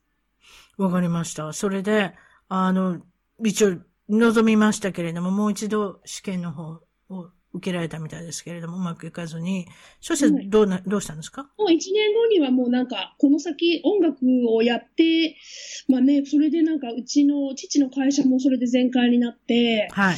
で家も全開になって、なんか音楽をこのまま、ね、まあ、受かってれば多分行かせてもらえたかもしれないですけど、1年で留年して、また受けるとなると、まあ、またレッスン代もかかるし、なぁと思い、で、まあ、あの、普通の短大に、短大の方に進まれたっていうことで。短大に来ました。はい。あ、なるほどね。はい。えーで、それで、えーっと、次聞くのは海外に興味を持ったきっかけだったり、海外に来た理由、何か教えていただければ。これは妹さんですね。妹さんが留学で3年いらっしゃって、あなたの先にいらっしゃったわけですね。そうです。はい。で、その、その後に妹さんを訪ねてっていうことで行かれるということだ。でも当時からもう海外に行くのは好きでしたね。海外好きだったっていうことですね。はい。でも、英語は喋る気はさらさらなく、うん。あの、勉強しようとも思わず。うん。はい。で、そうですね。でもハワイに1ヶ月行って、語学学校に行ってみたりとかはしましたが、うん。でも母がちょっと変わった母で、母も留学に行ったりとかしてたので、私が中学校の時とかにも。ちょっと面白いお母さんですね。さすが。そう、す子供が離れてから自分で自営業されるっていうのもなかなかユニークですけれども、やりたい時にやりたいことをするっていうね。感じですね。はい。なので、私がここにいることも大賛成というか、あの、やりたいんだったらやりなさいっていう感じで。どれぐらい留学されたんですか？お母さん、中学校の時に。えっとですね、中学校の時、私もちょっと人には正直恥ずかしくて言えなかったんですよね。恥ずかしいですか、素晴らしいと思いますけど、どれぐらいいたんですか？3ヶ月ぐらいなかったんじゃないかな。ということで、お父さんがしっかりしてること、ししっかりしてるってことですね。家事ができるお父さ違います。お父さんには内緒で実家に帰るって言っといてみたいな感じだったと思ん。います。何やそれ ここでバレる真実がバレるお母さん。そ聞いてないから。そう、確かそんな感じで、あんま面白い。それもた、なんか随分他人行儀ですね、お父さんに対して。あまあいやでもお父さんにあれか。反対されるからか。はい、あの、全然仲良くなかったからだと思いますけど。で、子供には言うていったん？はい、言ってきました。妹と私で必死に隠しましたもんね。ほう、ほな秘密守らなきゃ。隠さなきゃ、お父さんに。今もう時効でしょ。今時効ですけど、その時ドキドキしませんでした？ででもしま。した。そのね、いない時にちょうどね、家に泥棒が入られたんですよ。何やそれ。そうで、なんか警察の人が家に来て、で、なんか盗まれたものを言ってくださいって言われたんですけど、お母さんの部屋に何が置いてあって何を盗まれたか正直わからないじゃないですか。それはそれはお母さんの管理やもんね、そういうのね。で、そうで、んか初めて海外に妹とちょっと電話しないととかって言って、うんそのホームステイ先に連絡をして、うん。で、お母さんにちょっと、あの、その、なんか物が盗まれたか何置いてあったかどこに置いてあったか教えてって言ったのを覚えてます。お母さんそれどこ行かれたんですか？アメリカ？オーストラリアそれも。はい。シドニーにいる。あの、あの当時が国際電話もできへんし、ほな、ほぼ3ヶ月、その、何？あのー泥棒に入られる以外はおしゃべりなし。なんかちょこっとたまに電話があったような記憶もありますが、ああ、ほな、一応でもあれやね。あの、なんか気はにかかりますやん。お母さん大丈夫かなって、ちっちゃい時だったら、本当に帰ってくんのかなと思いますやん。あ、そう。なかなか大胆なお母さんですけど、お父さんに嘘ついて。なんと思わなかったですね。うーん。だなと思ってたので。うん、うん、なるほどね。えっと、現在のお職業聞いてないですけれども、職業の中でいろいろユニークなこともされてるようですけれども、まずはそしてユニークなお職業、職があれば聞きましょう。まず現在のおしょ、あの、お仕事の前に。何かありますか？今の仕事ですか？今のお仕事の前に何かユニークなお仕事されてましたか？カラオケ屋さん？を自分で作ったりしたの？カラオケさんを、えっとですね、10、えーそうですね、えっと、まだ学生の時に、私カラオケが大好き、歌がずっとやってたので、歌を歌うところがああ、カラオケ好きやったんや。やっぱそう、私当たってますやん、ほんなら。うんそうです。ええそう。でそれでカラオケが好きで、でもメメルボルンに当時カラオケの中国系のしかなくって。そうそうそうそう。それぐらいの大体そういう風になるんですよね。ね、わかります海外にあるね、古臭いなのを韓国語だったりね、中国語しかないってことになるんですよ。そう、ええ。日本人の曲はもう何回言っても同じ曲しか歌えないようなうんうんうん感じだったので、うん。まあ、ちょっと自分で開けた、開けた、まあたまたま出身者というか、まあそういう場所を持ってる人がいて何かやろうと思ってたけどって言われたので、カラオケをやりたいって言って、うん。はい。なるほど。あ機械だけを持ってくるもんだと思ったら、そこを任されることになり、すごいですね。でそういった経歴もあるっていう。15年ぐらい、はい、やってます。10全部、10年やって、一旦やめてまた戻ったりとかしたので、15年ぐらいやってました。レストランなどで、レストランのマネージャーしたりとか、ビジネスコンサルタコンサルタント、人生育成のサポートなんなんかもされてるということなんですけれども、その中で、えーっと、今の、そうじゃ、お仕事は何を、何をされてるのここにもちろん、今、ライブをしながら、ワーホリビザ、留学、あらゆる現地サポート、メールボ .com、えーえー、.au。もう一度言っておきましょう。メルボ .com.au。こちらで、えーいわゆる留学の方の、あれですね、はいお世話されてるっていうお仕事で、はい社社長さんですね、いわゆるね。社長さんですかね。はい。ええはい。それで、どういうことされてるんですか？もう基本的に私が全部嫌な思い出というか、まあ、あの、自分がこういう目にあった時に、もう絶対このような人を作りたくないと思ったのがきっかけだったので、うん。まあ、あの、学校の斡旋もそうですけれども、まあ、ホームステイの斡旋も、あの、すべてですね、ビザとか困った時に何でも聞ける人っていうのをやっていきたいなって思って、まあ、初めはクリニック、病院で、あの、恩師に助けていただいて、そこからずっと仕事をしてたんですが、うん。そこで学校で仕事をしは、学校のスタッフとして、日本人スタッフとして、お仕事もさせていただいて、うん。で、それをやりながら、まあ、掛け持ちで、レストランでマネージャーとかもやってると、どうしてもここに来た人たちの日本食レストランとかで働いてくれるワーホリとか学生の人たちが、ね、あの、出会うきっかけが多いというか、で、まあ、悩みとか、いろいろ困ったこととかを聞いていたので、じゃあもうそういう形で全部、あの、サポートできるようにしたいなって思ったのがきっかけで、今はその留学エージェントっていう形で、まあ、お仕事の紹介したりだとか、あの、トレーニングしたりだとか、ビザの手配をやったりだとか、まあ、もう本当にどうなりたいのかみたいなのを一人一人ちゃんと時間をかけて、あの、カウンセリングとかをして、あの、エージェントしてます。なるほど。ちょっとこちらで、そしたらメルボ、えっと、ドットカムドット au でしたっけ？そこで見れるようにしましょうか。こんな感じで、メルボ、えー、ドットカム au の方が見見て、見れてますけれども、今、えーご紹介してますけれども、この中には、いろいろ、まあ、もちろん、あ、Facebook もやられてる、Instagram もやられてる、Twitter もやられてる、なんかいろいろやられておりますけれども、はい。こちらに、頑張ってくれております。そうですね。こちらももちろんそのホームページ、その、えーっと、このウェブサイトの中でワーキングホリデーのことだとか、留学親子、シニア留学、お母さんですね。あなたのお母さんがされたように親子留学もあったりとか、はい。まあまあそういったことで現地のサポートもやってるっていう。あとブログなんかも書かれてるの、ここから行けるようになってるんですか？ブログは。はい。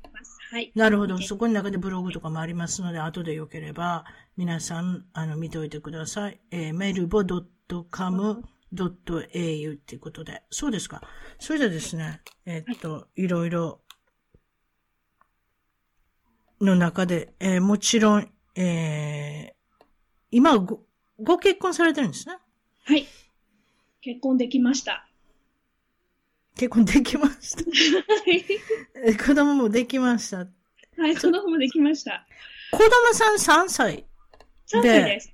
はい。ちょっと見ていいですか？比較的高齢出産だってのを聞いてるんですけれども、いくつだい？くつぐらいですか？で40で産みました。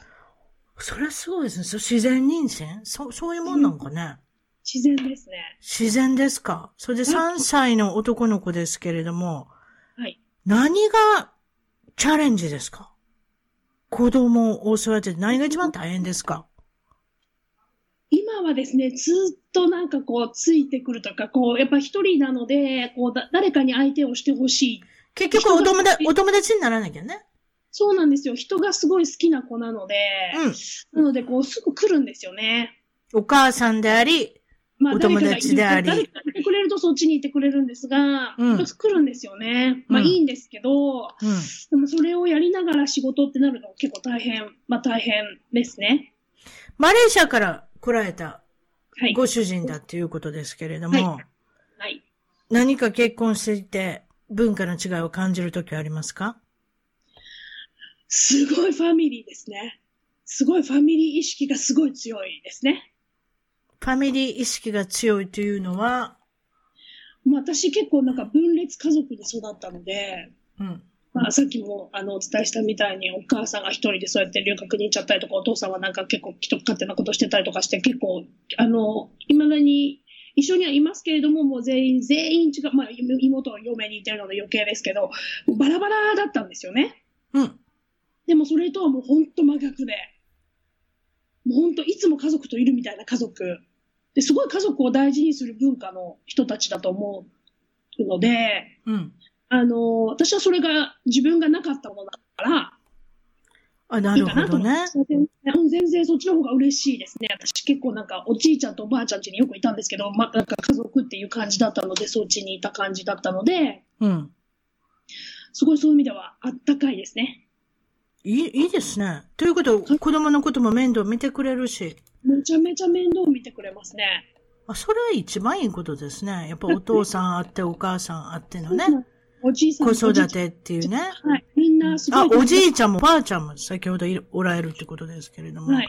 みんなで育ててくれるっていうね、そんなに、それは一番いい環境ですよね。はい。ありがたいですね。うん。なかなか日本でも、おじいちゃんとおばあちゃんに会える機会が少ない人がたくさんいるので、そういったところは本当に嬉しいですよね。もうしょっちゅう連れてってます。そうですかまだ聞いてないのは将来の夢、展望、抱負っていうのをいつも皆さんに聞いてるんですけれども、いかがでしょ将来の夢ですね。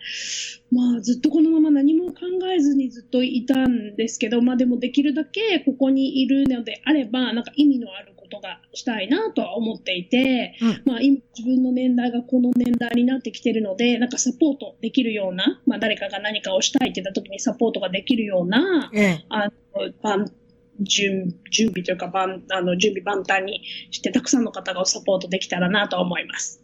なるほど。今日はどうもありがとうございました。もう一度言っておきましょう。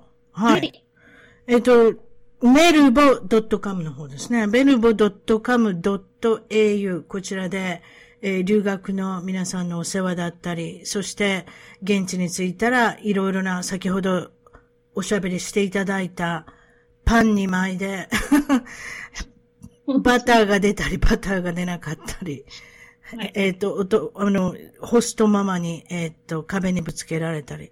壁にぶつけられたっていうことは相当力強いお母さんだったんですかね？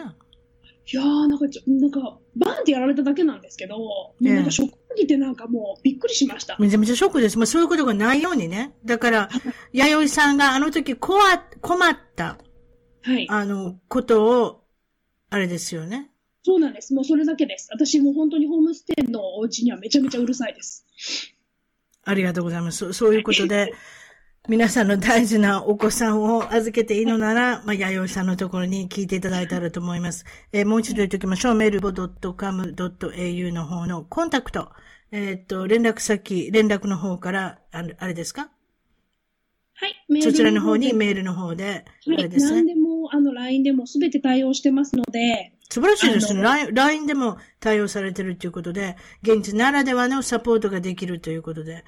今日はどうもありがとうございました。お忙しいありがとう中ご。ざいます。お時間いただきまして。はい、どうも。失礼します。失礼します。ありがとうございました。